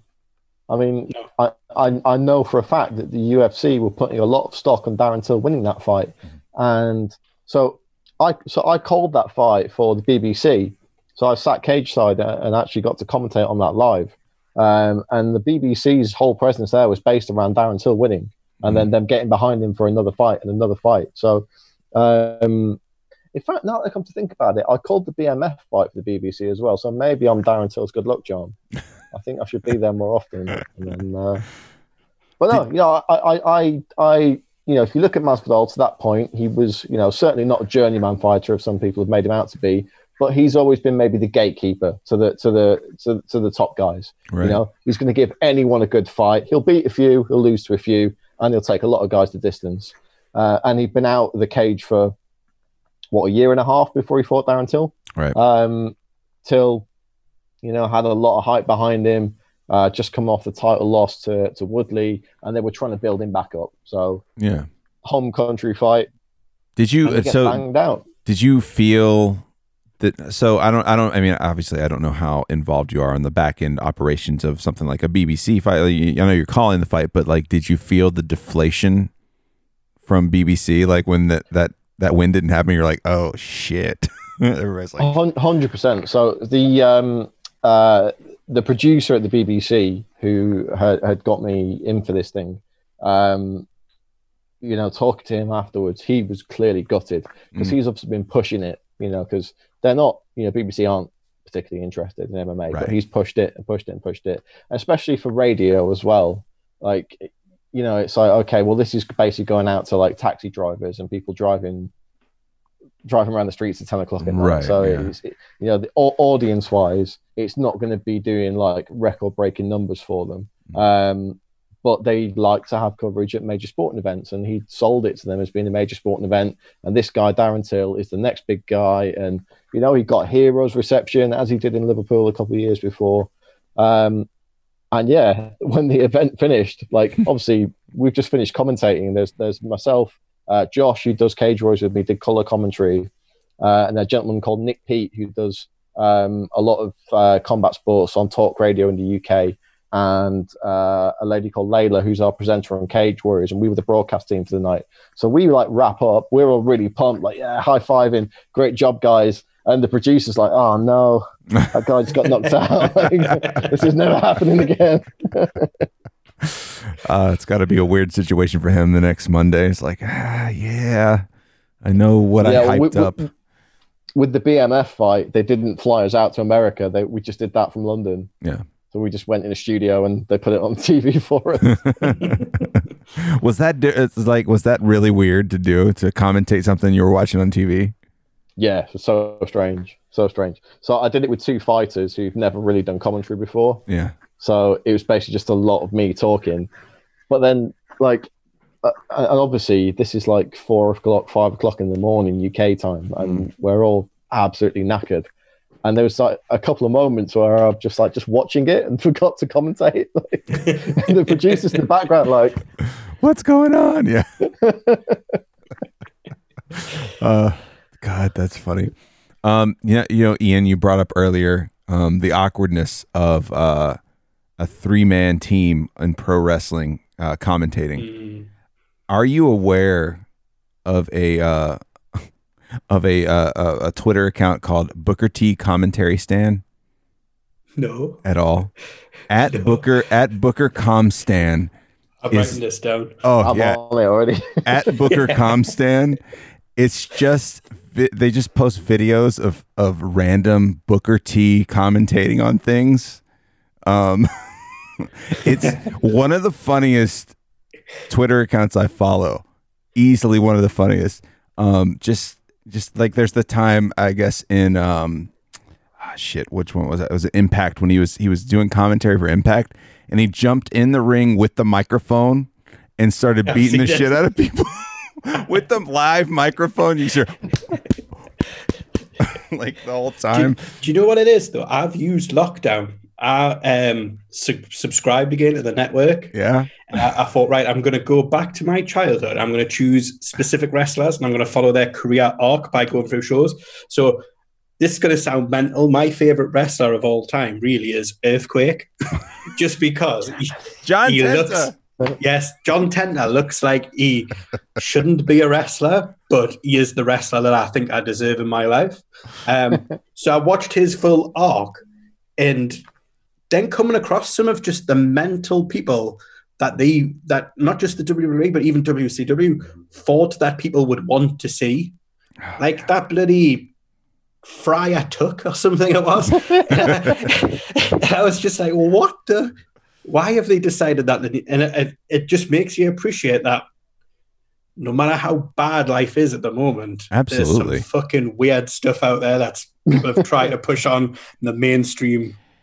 Did either of you guys Yeah. watch uh that series that came out, The Dark Side of the Ring? Yes, yeah, yeah, yeah. Yes. Oh yeah, very good. Brilliant. Very good. Goodness, it's uh, like I've I've watched a f quite a few of them. I haven't watched all of them yet, but man, there are some. The Legion of Doom one is just. That was my that was my tag team growing up. I was like, Yeah. I had notebooks for school that had the Legion of Doom on them. I was like, this this is my team. I had like their action figures, all that stuff. And to watch all that, I'm just kind of like, wow. It didn't like it didn't ruin my image of them as a kid because I understood where I was as a kid. Like I wouldn't understand any of that anyway. But it was it's wild to think like I was talking to some of my friends who I, I grew up watching a lot of wrestling with, went to a lot of wrestling events together, um, as you know, through high school and, and college and stuff. And it, it was just like, man, some of the people who have passed away that probably have some of the craziest stories we'll never hear ever again, you know, to to just that that we were exposed to. And man, that dark side of that dark side of the ring series was just so fucking good, man. Yeah, I, I, I kind of maybe didn't realize like just how big the Road Warriors were. Like, and you just think maybe if they didn't have, uh, you know, if if Hawk didn't have those issues outside of the ring, like they could have been even bigger. Like, Yeah. yeah, I, I, I kind of remember because I, I, I sort of stopped watching wrestling around the late nineties, but I did remember them like popping up every now and again in WWF, but not regularly. Like they'd be there for a little while, you know, I'd maybe like a few matches or something. I obviously like had no idea at the time that there was issues, you know, going going on out, outside the ring, and it was always like such a big thing when they came back because they got like that big reception and the music and they come out with the shoulder pads. And I've always been a sucker for a guy in face paint. Like, you know, I love the Ultimate Warrior, love Yeah. Sting, love Demolition. Mm. Um, uh, you know, Le- Legion of Doom were like the, sort of the quintessential like two big dudes in face paint that just kick ass. So Yeah. Like- yeah. I think I think the big thing to me to realize is like how incestuous all the um all all of the promotions were with each other. I, I didn't realize like, you know, growing up, the you know, Ric Flair, Arn Anderson, you know, any of those guys that they're in the Four Horsemen, like that those were always WCW guys to me, and I didn't realize, you know, Arn Anderson had a, a pretty big stint in the WWF. Like, I, Yeah, to me, it's it's all of what you were exposed to. Because so growing up as a kid, um, I, I really had a lot, you know, especially in the '90s, I had a lot of WCW exposure because of TBS here in the states. They ran WCW three times. You know, there was a there was an there was a, an event on Saturday night, an event on Sunday night, and then they'd have Clash of the Champions once a quarter, and like it was always what I saw. I would see WWF, but I would see WCW more. So I would. It's, it's weird how you would associate one character with a certain promotion, but then you you you get across time, like and watch these Dark Side of the Ring things, you realize the regional thing was so huge. Like they'd be gigantic in Michigan, you know, it'd be huge in Detroit or or in Ottawa, Canada, or something like that, and you barely heard of him here. Like a, the Dino Bravo story, he was gigantic in Canada. He was just a you know he was a jobber almost here in the states. Yeah. It's kind of wild to see. If you think back to like that kind of sort of 90s era, it was only really Sting, The Undertaker, and Shawn Michaels who never jumped ship at any point, right? Yeah, Like right. most of the big guys jumped ship at some point. Mm. Yeah, and and they had some wild like so so some wild themes to them when they would jump, and you're kind of like, well, why did they think that would work? You know, you, you had uh fucking uh in WCW you had El Gigante, right?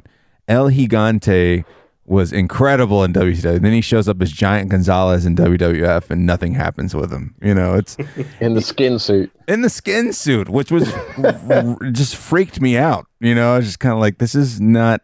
It felt like uh, we had this guy in the states. I forget what his name was, but he was like on on public television on PBS. He was uh, he was the guy that taught you about human anatomy, and he just had the skin suit that was that showed you the inside of the human body.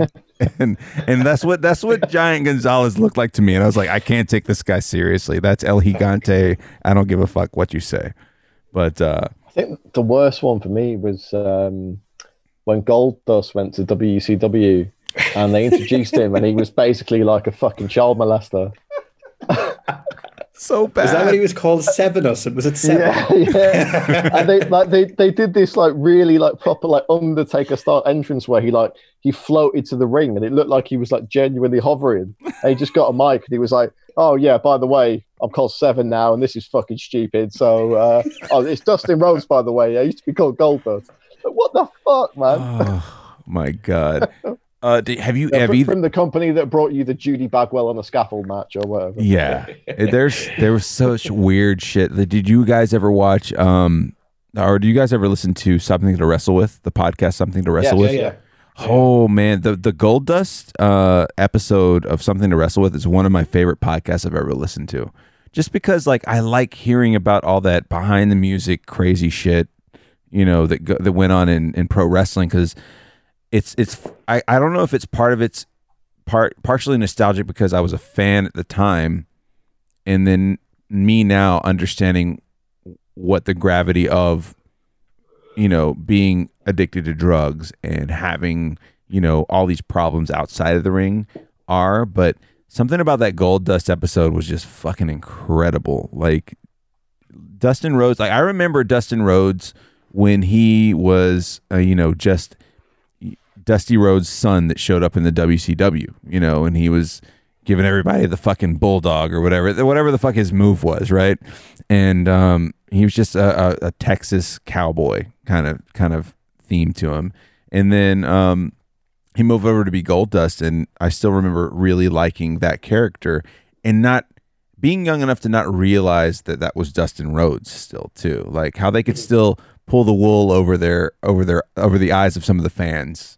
Um, it was just a really cool episode. If if any of you are wrestling fans out there and haven't listened to the Something to Wrestle with podcast with Bruce Bruce Pritchard, it's such a good one. The Goldust episode. Um, yeah, I definitely have to check that one. Out. Yeah, See, I'm I'm a, I'm addicted to uh, the Lapsed fan. Ah, yes. I don't know if you heard. The problem with them is that the pod- podcast are seven hours long, so I have to listen to it over like a month. But they did a um, episode of I think it was SummerSlam '92, which was in in Wem- Wembley Arena in, in the UK, mm. and they did like a retrospect on that. And just I had read Bret Hart's autobiography, but I couldn't remember them talking about that particular match and the fact that British Bulldog turned up the night before and basically told Bret Hart that he's been smoking crack for a week. and like they obviously do an impression of the British Bulldog, like I'm smoking crack, Mr. Hitman, and stuff like that. And I will go back and just find that clip on YouTube and listen to just that segment at yeah. least once every couple of months because it's, it is so funny and it makes you think like how on earth were these functioning adults allowed to be on television right. because the stuff they were doing.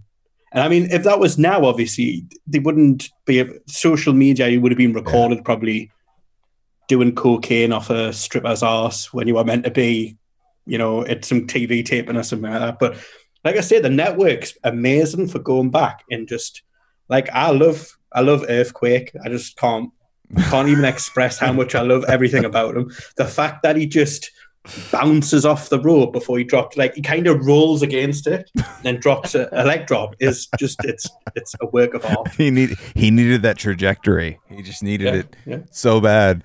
But uh, I don't know, man. It's just I think I think a lot of it's what you said. That the lack of internet helped a lot.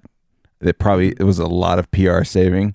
Um, I got to imagine. Well, there was that, that famous story, wasn't there, about um, the Iron Sheik and Hacksaw Jim Duggan? Yes. Uh, so they were like going to a show and they got pulled over and they had like cocaine and weed in the car and stuff. And uh, they, obviously they missed their show because they got arrested, but I think they they kind of were like, okay, you guys can can go on, kind of thing.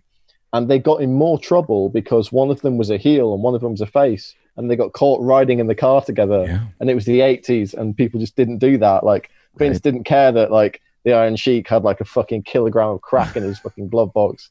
he was more worried that he'd been caught driving with Hacksaw. Kayfabe was uh was huge, right? Like it was it was one of those things like you don't break that shit. Like it just didn't happen at that point. And I feel like with if the internet never came along, maybe it would never have changed. But 100%. you almost had to, right? Like it was it was one of those things like everybody's got a camera in their phone now. It's like, oh look, I just saw the Iron Sheik and Hacksaw Jim Duggan together. And it's like, oh okay. So you almost have to embrace the fact that they almost had to like lean into the fact that yes, this is all like a pre-written type deal. You know, I never, I've never, I've never called wrestling fake because I know that that's a bad thing to do. But like, to to you have to acknowledge that there's a there's a trajectory trajectory and a and a point to the story, right? Or they're supposed to be. I don't know how much it is now, but um, I don't know. I think the internet had a huge influence on them. Like you saw it come through the Attitude Era. I think the Attitude Era was the last time they could really hold that kayfabe um, in the WWF uh, into the WWE, where it's like now you know, our guys are being filmed all the times of the day. They walk into a gas station, someone's going to pull out their phone and just be filming them the whole time. So you kind of have to lean into it, you know? Like when, when I was a kid, in like a, a young kid in school, so like maybe like sort of eight, nine. Mm. The thing at our school was everyone was like, yeah, WWF's fake, but WCW's real. And that was like, the, so we were like, yeah, definitely. You know, the the Yeti, the Yeti's definitely real, but uh, but Hulk Hogan, it was mad. Like I remember, um, my uh, my granddad used to be uh, Ian. You'll probably know what a pools man is, right? You know, yeah, yeah, yeah, yeah. They used to do. Mm. Um, I don't know how to describe it to a non-English person. It's like a gambling thing that people people bet on like the results of all the football matches. And sure. back in the day, before the internet, uh, people used to go and hand out these little sheets, and you'd mark down which bets you wanted to make and pay a little bit of money, and then they come and collect them off you every week. And then it was a it's it's, it's a long-standing old English thing. My right. granddad used to do that uh, on the like evenings and weekends for a bit of extra money. And every now and again, when I was a little kid, he used to take me around with him and he always used to take me to this guy's house who was a, a friend of his who was like, I mean, this must have been like early 90s, I guess. So he was like a, a, a, very like old school British wrestler who'd been on like World of Sport or something once years ago. Right. And, you know, like used to wrestle in like the old like Blackpool Pier and stuff. And I was kind of like getting to the sort of age when I'd, I'd sort of figured out that like WWF wasn't real anymore. But this guy, he was a hundred percent shooter, man. He was he was having none of it. He was like he would he would tell me about all his wrestling matches as if they were real fights. He'd be like, "Oh yeah, you know, Big Daddy broke my arm a few months ago." why you why are you not in a cast then? Ah, oh, you know. Yeah. he yeah. was like, and, and, you know, bear in mind this was like an old fellow. This guy must have been about fifty or sixty or something. But he would take me into his garage and show me all these pictures and like I, I just I never forget. I can't remember the guy's name, but I just never forget how seriously he took it. And he was like, there was no way he was going to let this kid believe that it wasn't legit. Yeah, I mean, Here, go ahead. Here's a question though: if during the '90s, who was the wrestler that you just can't? You just I hate saying the word, but you hate. I'll just start. I, I can't stand Lex Luger. His face irritates me. Even now that he looks like a bloody crypt keeper when he's because he's he's a skeleton of himself. I just every time I see him, like when I've been going back, he'd appear on like a random episode of Raw that Earthquake was on, and I would just fast forward his match. I've not fast forwarded anybody else. Yeah, I'm not watching Lex Luger. I can't stand him. I can't. Let me let me think. Brad, do you have one that you're like, fuck that guy? That guy. You know what? Like now, Ian said Lex Luger. I can't get Lex Luger out of my head, but I, I, I felt very much the same. Like, I, I always like I was really into like the whole NWO storyline. Mm. And then when he joined like the NWO Wolfpack, he was supposed to be the cool guys. Yeah. I was like, hang on, you've got this like 45 year old busted out bodybuilder who's like still wearing his fucking 92 mullet how is it? How is this guy supposed to be hanging out with fucking Razor Ramon? Like these two guys are never going to socialize with each other in real life. What's going on? This there's something amiss here. Um, did, did you uh, guys ever see the video of Lex Luger? He did some little indie promotion where he was trying to cut a promo and he just kept fucking it up really bad. it I have to send it to you guys. It it was it was like toward the end of his career and he was just like he didn't he couldn't remember the name of the promotion. He couldn't remember the name of the event because he's just like he's like and he tried to rip his like take his shirt off in anger and he just got stuck in the shirt. And he's like, "And your shirts are too small." And he just fucking tries to leave out of a door and it's locked. walks off, and the guy who was interviewing him was just like, just walked away. It was.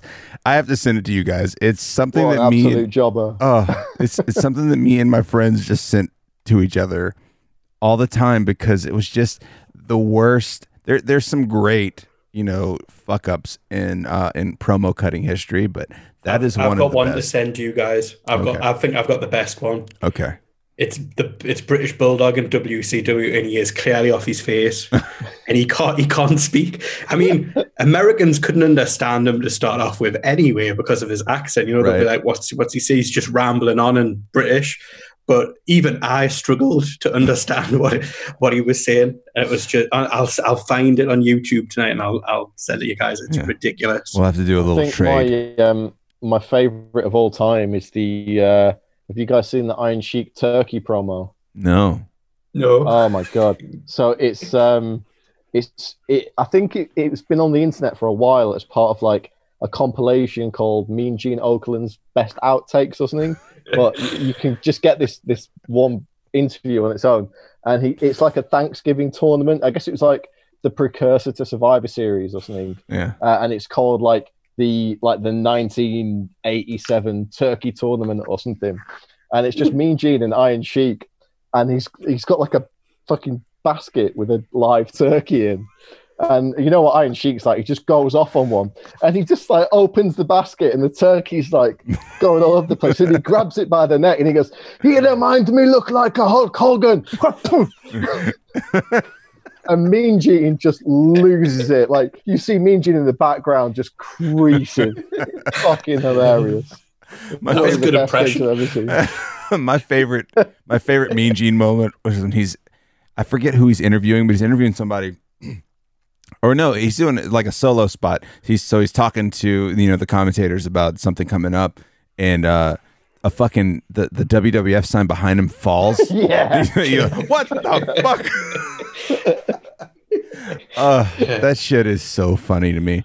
Um, I love I loved Mean Gene. He was like he was like so smooth but like calamitous. Like uh, do you remember when he did the um the gimmick battle royal, the commentary for the gimmick battle royal with uh, Bobby Heenan? Uh, uh, it was like WrestleMania.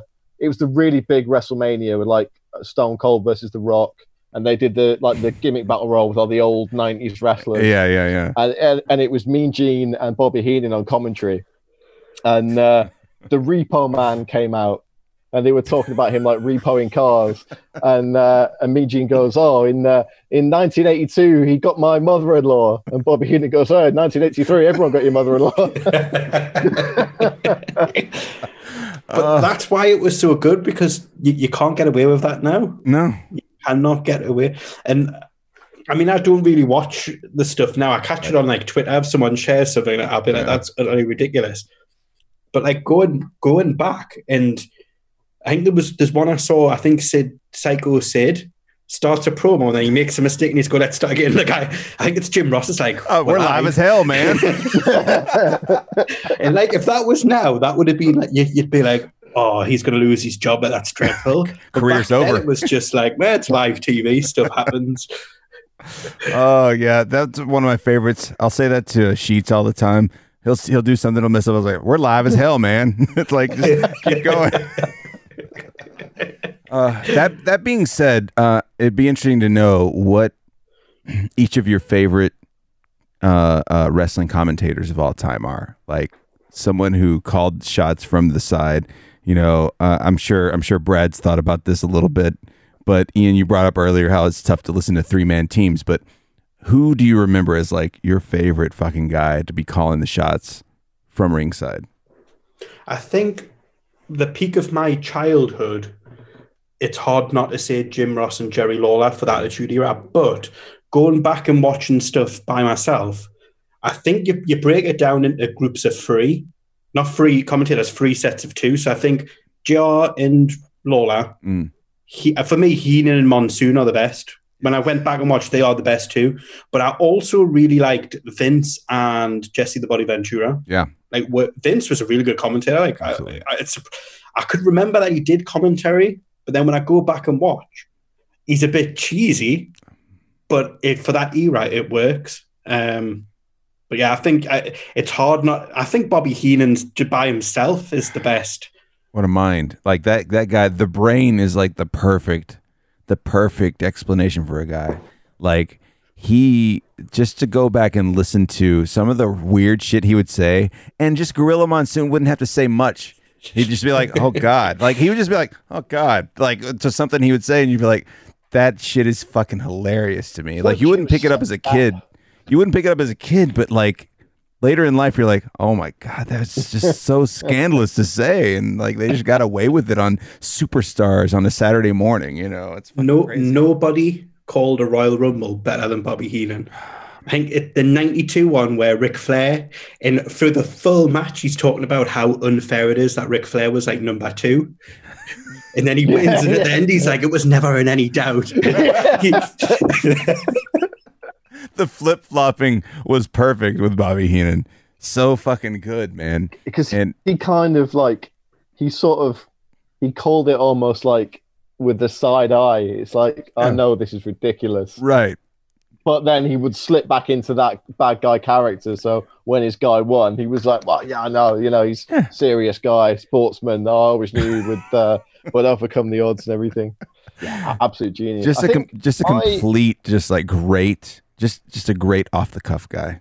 Really good. Yeah, yeah, hundred percent. And I think because Gorilla Monsoon was such a good straight man as well, Yeah. it kind of it made his uh, sort of absurdity even better. Plus the fact that Gorilla Monsoon was like a fucking six foot eight, three hundred and fifty pound massive dude, and you're like, well, you know, Monsoon could just wring his neck if he wanted to. That- absolutely. that- it was just like an odd couple, wasn't it? Like, yeah.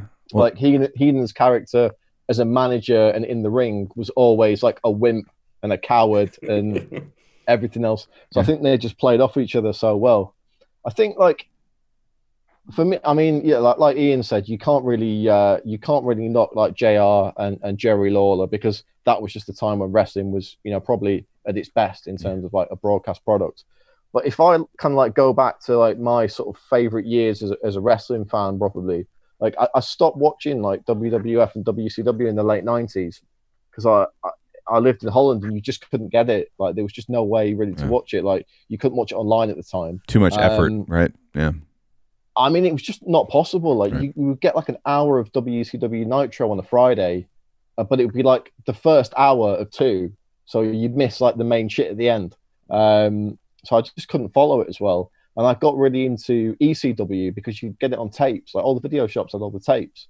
So I loved uh, Joey Styles and Cyrus the Virus, the sort of like 99 to 2001 before it shut down ECW commentary team. I thought they were uh, they were they were amazing. And uh, yeah, I do like I do like to kind of sneak a little Cyrus the Virus line into my Cage Warrior shit. so. well, That's and, and, and like ECW was just had that feel of of just like I feel like I could know these guys because they feel like they've just turned on a camera on some friends that are wrestling and they're talking. Like they still sounded great, but it didn't sound so polished that you couldn't believe it. You know what I'm saying? yeah, It yeah. felt like people and- that were really excited about about what they were watching. You know? Well, the great thing about that uh, Joey Styles and Cyrus duo was that that it's that in itself was a whole storyline thing. So he only started commentating when they got their deal with I think it was TNN. Mm. Yeah, yeah, yeah. Um, And th- so the whole thing was that TNN had signed them for a year, and then they did a deal with WWF to start in like September. So they knew they were done, and they Right. knew they they were getting kicked off the network, and they didn't advertise and everything. So Cyrus's character was a network executive. So he worked for the for TNN, quote unquote, Right. and he hated all the wrestling products. So he was like an anti, and it, oh, it's, he's and he's so slimy and sleazy. Right. Um, and the funny thing was, he also did the commentary for Rollerball, which was on TNN at the time. Oh, so Oh, he had that credibility of like. He'd be like, "Oh yeah, don't worry, this shit's gonna finish in half an hour, and you can watch Rollerball on TNN." like advertising it during the matches and shit. It's brilliant.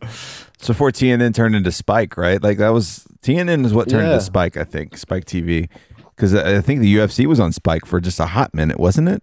Yeah, yeah, yeah. Holy shit, I forgot Um, about that. That, that that that was when the Ultimate Fighter started, right? That was on Spike. Yeah, yeah, that Yeah, was. yeah. Oh my god, just insane, insane, man. And Sp- remember, Spike was the reason why Hulk Hogan turned up at that UFC event and did that horrific cage side interview with Joe Rogan, Oh acting like he was an MMA fan, and you knew he had never seen any MMA. Like he's just there to broadcast the fact that some wrestling show was going to be on Spike TV, Please, and he's like, and Rogan's like, "Do you like MMA?" And he's like, "Yeah, big fan, great guys, great guys." big, big fan, brother. like- yeah. Let me tell you something, brother. when these guys get in there and slam each other, it's real deal. Oh my god! When god. Chuck Liddell drops the leg, brother, that's all over.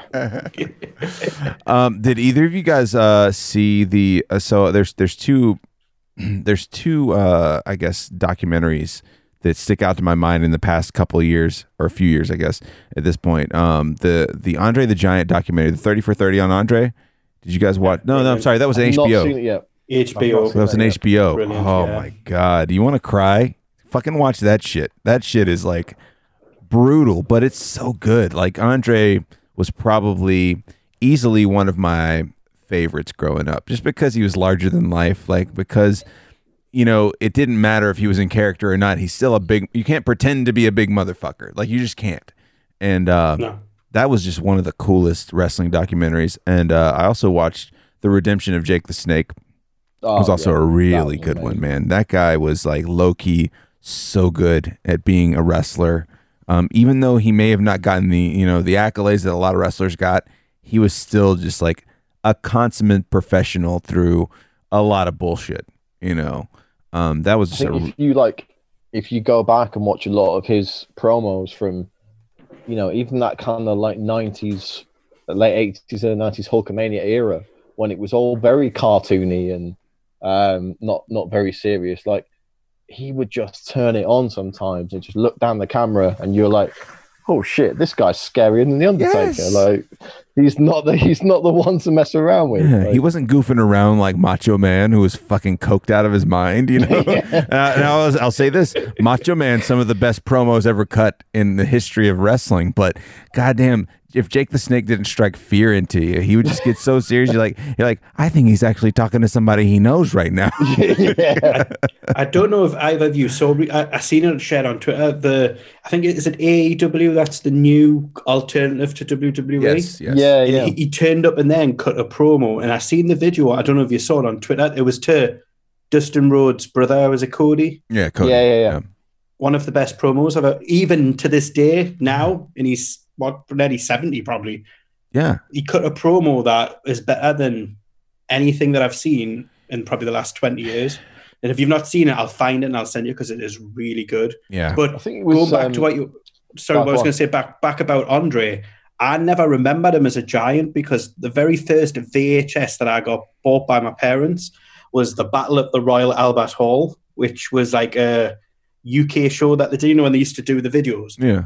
And there was a, a, a battle royal at the end of it, which the British Bulldog won. But the last three was um, Bulldog, Typhoon, and Earthquake. So he was getting battered by obviously the natural disasters. And Andre came and rescued him, but he, he, he had um, crutches, so he was a cripple. so I Oh, yeah. always memorize Andre as a fucking cripple and, not like this larger than life giant that he clearly was. God, it was uh, just incredible times to watch. It really was, and uh, you know, it, it to, just to see. I, I think what I think what happened honestly is up through our childhood into the Attitude Era. At some point, they stopped letting the um they stopped letting the wrestlers kind of come up with their own promos. You could kind of tell, like it, you know, it's like when when Macho Man's cutting a fucking promo about being cream of the crop, and he brings up a creamer for for coffee, and like he's you know he's just cutting this promo that you know is completely off the top of his his high mind. Um, you know, all the way up through like The Rock and Stone Cold, you know, doing their stuff on mic. You can tell when they made a transition to telling the guys what to say on mic. You know, there was there was a point where you're like, this doesn't feel organic. Whereas like when The Rock would kind of pro- cut a promo, like you'd be like, holy shit, I can't believe he just said that. You know, now maybe that was just good writing, but a lot of it I think had to just do. You know, if you know anything about The Rock and you've watched anything from his you know interviews and videos, even up till now.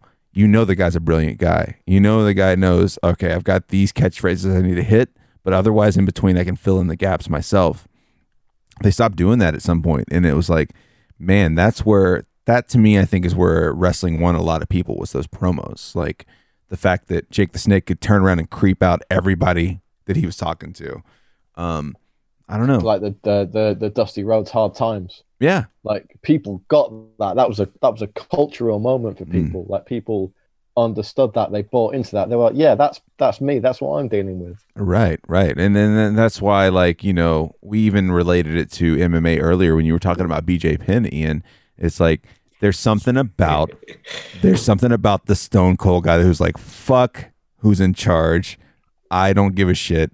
I'm going after them, and I don't give a shit what they say, and like that just works for people. Like because people, it's it's living out the fantasies of what people would love to do to their bosses. Oh yeah, hundred percent. I, I like for me, I think Vince McMahon is probably the best bad guy character in wrestling of all 100%. time. Yeah. Like it, it's it's just it's just insane, and, and probably because he wasn't a wrestler as well. Like it's not like he's never he was never really portrayed as an equal to anyone. Right. He was just like Steve Austin was the working class man who's had enough of his boss's shit, and he's going to go and punch him in the face. It's gonna hit him in the face with a bedpan. It's gonna be great. Yeah, exactly. and, and who does? Who has not? Who among us has not thought of doing something like that? Do you know what I mean? It's like, yeah, you can buy into Sting because he's got cool face paint or he does cool moves, and Right. then he started dressing like a goth. You know, I mean, I, I, I'm a big fan of the Crow, so when Sting started dressing like the Crow, I was like, oh, this is just my absolute zenith of wrestling. Yeah. But know, for for anyone who's ever worked for someone they don't like, you see that in that Vince McMahon Austin feud, Yeah. and you like, how could you, you know, as a teenager, as um, as I guess we all were at that time, like probably doing our first shit job. How how could you not get on board with that? Yeah. How could you not support Steve Austin in that case? They they played it perfectly. It just it just worked out perfectly. The timing was right. It just everything was right about that era of wrestling. Like through the '90s, it was just fucking perfect. You know. Um, and, and even the random shit, you know, I was talking to my buddy Sheets the other day and we were talking about like, um, we were just talking about like underrated gimmicks of, uh, of wrestling at the time of the, you know, mid to late nineties. Um, and I brought up to him, I was like, I was like, dude, the brood, like the, the brood, you know, giving people bloodbaths and just showing up, you know, before Edge and Christian were, were big, like, and, and they had Gangrel and all that stuff, like just showing up and and all the lights going out and people just showing up like bathed in blood. Like it had nothing to do with any other storyline out there except for we don't have anything for these guys to do. Let's have the brood go fucking give them a bloodbath so they can have a feud for a little while. And it's it's it's really fun to look back on that shit. Like just the randomness, you know. one of the um you know we were talking about dark side of the ring earlier um the new jack episode um which i thought was fantastic Mm. and i recently listened to uh you know crime in sports Yeah. the podcast Mm. they did an episode new jack recently Oh. and they didn't watch the dark side of the ring at all so they've researched it all independently but like the promos that he was doing at the time like they there was a, a thing of him um doing a promo somewhere uh, just after the whole OJ Simpson thing. And he basically came out to the ring and he said, I just want to give a shout out to my brother OJ. That's two less we've got to worry about in this like all white arena. Like, oh my in God. Alabama somewhere probably. Yeah. Oh my god. I mean, you can't. You I, and again, you ne- you can never do that today, right? You can No. never get away with that today. But for its time, that was just like, wow. It's just fucking incredible, man. It's so good. Like, there's just so much shit that like you could never get away with again. Like someone reposted some stuff from the Attitude Era the other day that I was like, holy shit! And it wasn't. It was post Attitude. It was. uh It was Triple H giving Booker T shit. I don't know if you guys saw that, but he was just like, you know, a person like you could never be champ. Yeah. Like, and you were kind of like. This is a really You're rough a- time for this to come out street thug, right okay. like very much like it just and and the the whole arc was he was talking about a person from WCW but it's like we know what mm-hmm. commentary they were making Yeah. right there like Yeah. it's like we know we know Vince was in the background being like let's make him pissed off kind of thing you know say it. say, Say the word. say, Say it it. now do you know? Do you know what it is though? In that attitude you era, even the people that were mm, you were meant to hate, you liked in a way. Like when I think back to the earlier '90s part, like, and I really enjoy them now if I go back and watch anything by them. But like, I hated like Rick Rude. when he would just like address the crowd and like you women want this body i would hate even though even though by far for me one of the best wrestlers ever mr perfect i used to Mm. think what a s- what a smug prick yeah but when you go back and watch it, you just think like that's the work of a genius, like Yeah. right everything he did. Um, but in the Attitude Era, it was like you wanted to still like them. Right. Unless it was Viscera. The fuck were they thinking of that piece of shit? Well, it was like the age of the anti-hero, wasn't it? Like, Yeah. you know, the the NWO were the bad guys, but they sold more T-shirts than everyone else combined. Like, Still do. Scott Yeah. Scott Hall used to do is like, you know, who you're here to see, WCW or the NWO, and they get the biggest cheer like every week. Yeah. Like, it, they, And then I they got Buff was- Bagwell and it went. Buff is the stuff, man. Come on. but Well, I, what- I, I guess like culture around that time was all very much like kind of like Gen X was just finishing, and you were getting like, you know, it was, everything was all like counterculture, skateboarding, Marilyn Manson, Mm, nu metal was just kicking off, yeah. and for a lot of for a lot of kids, like for a lot of nerdy kids, maybe it was almost cool to be an outsider for the first time.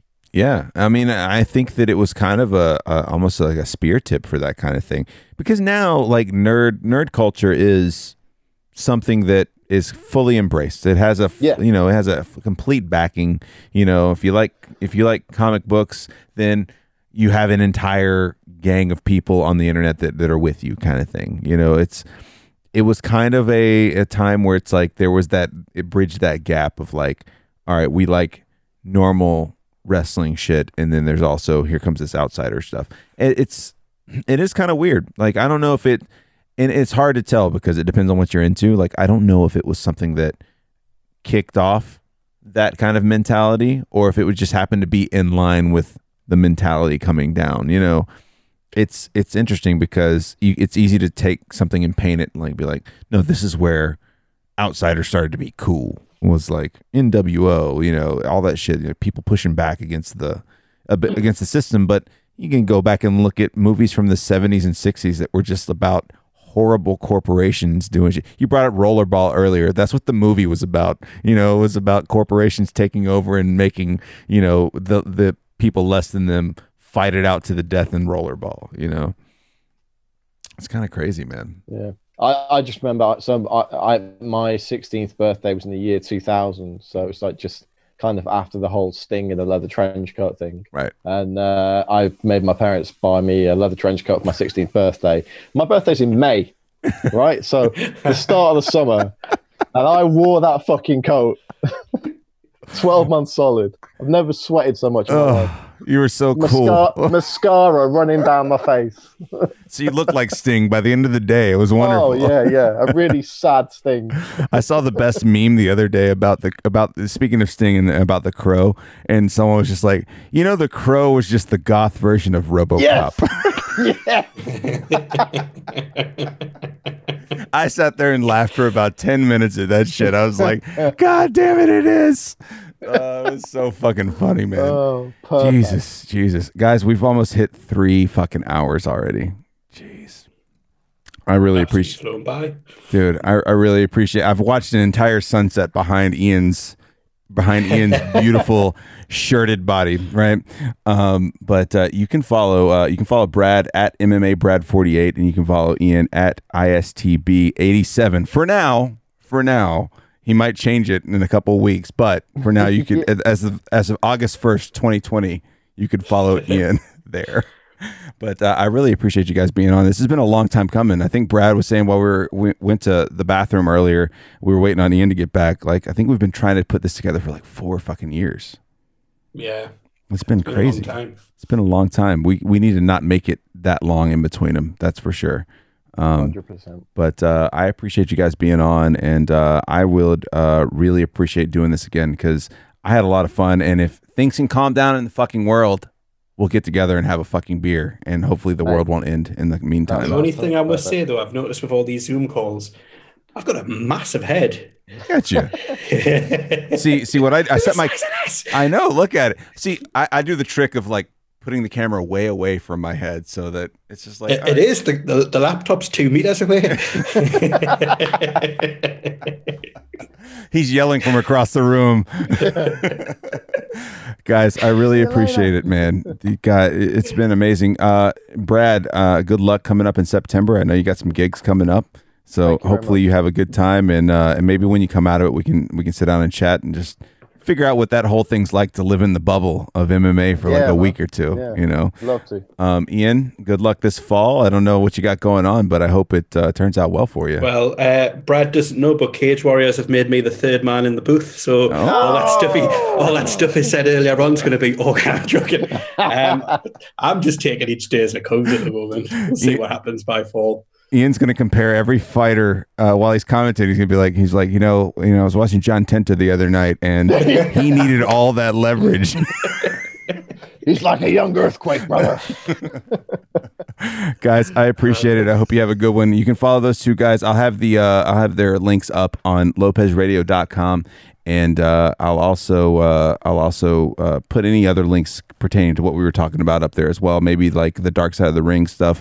And uh, I if you guys send me that stuff you were talking about the um, the promos and shit like that, I'll put those up with the strategy guide as well because I think that shit's fucking hilarious. Anytime people fuck up with pro wrestling, it's just too fun.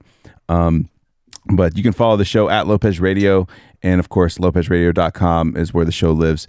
Guys, have a good one, and we'll see you next time.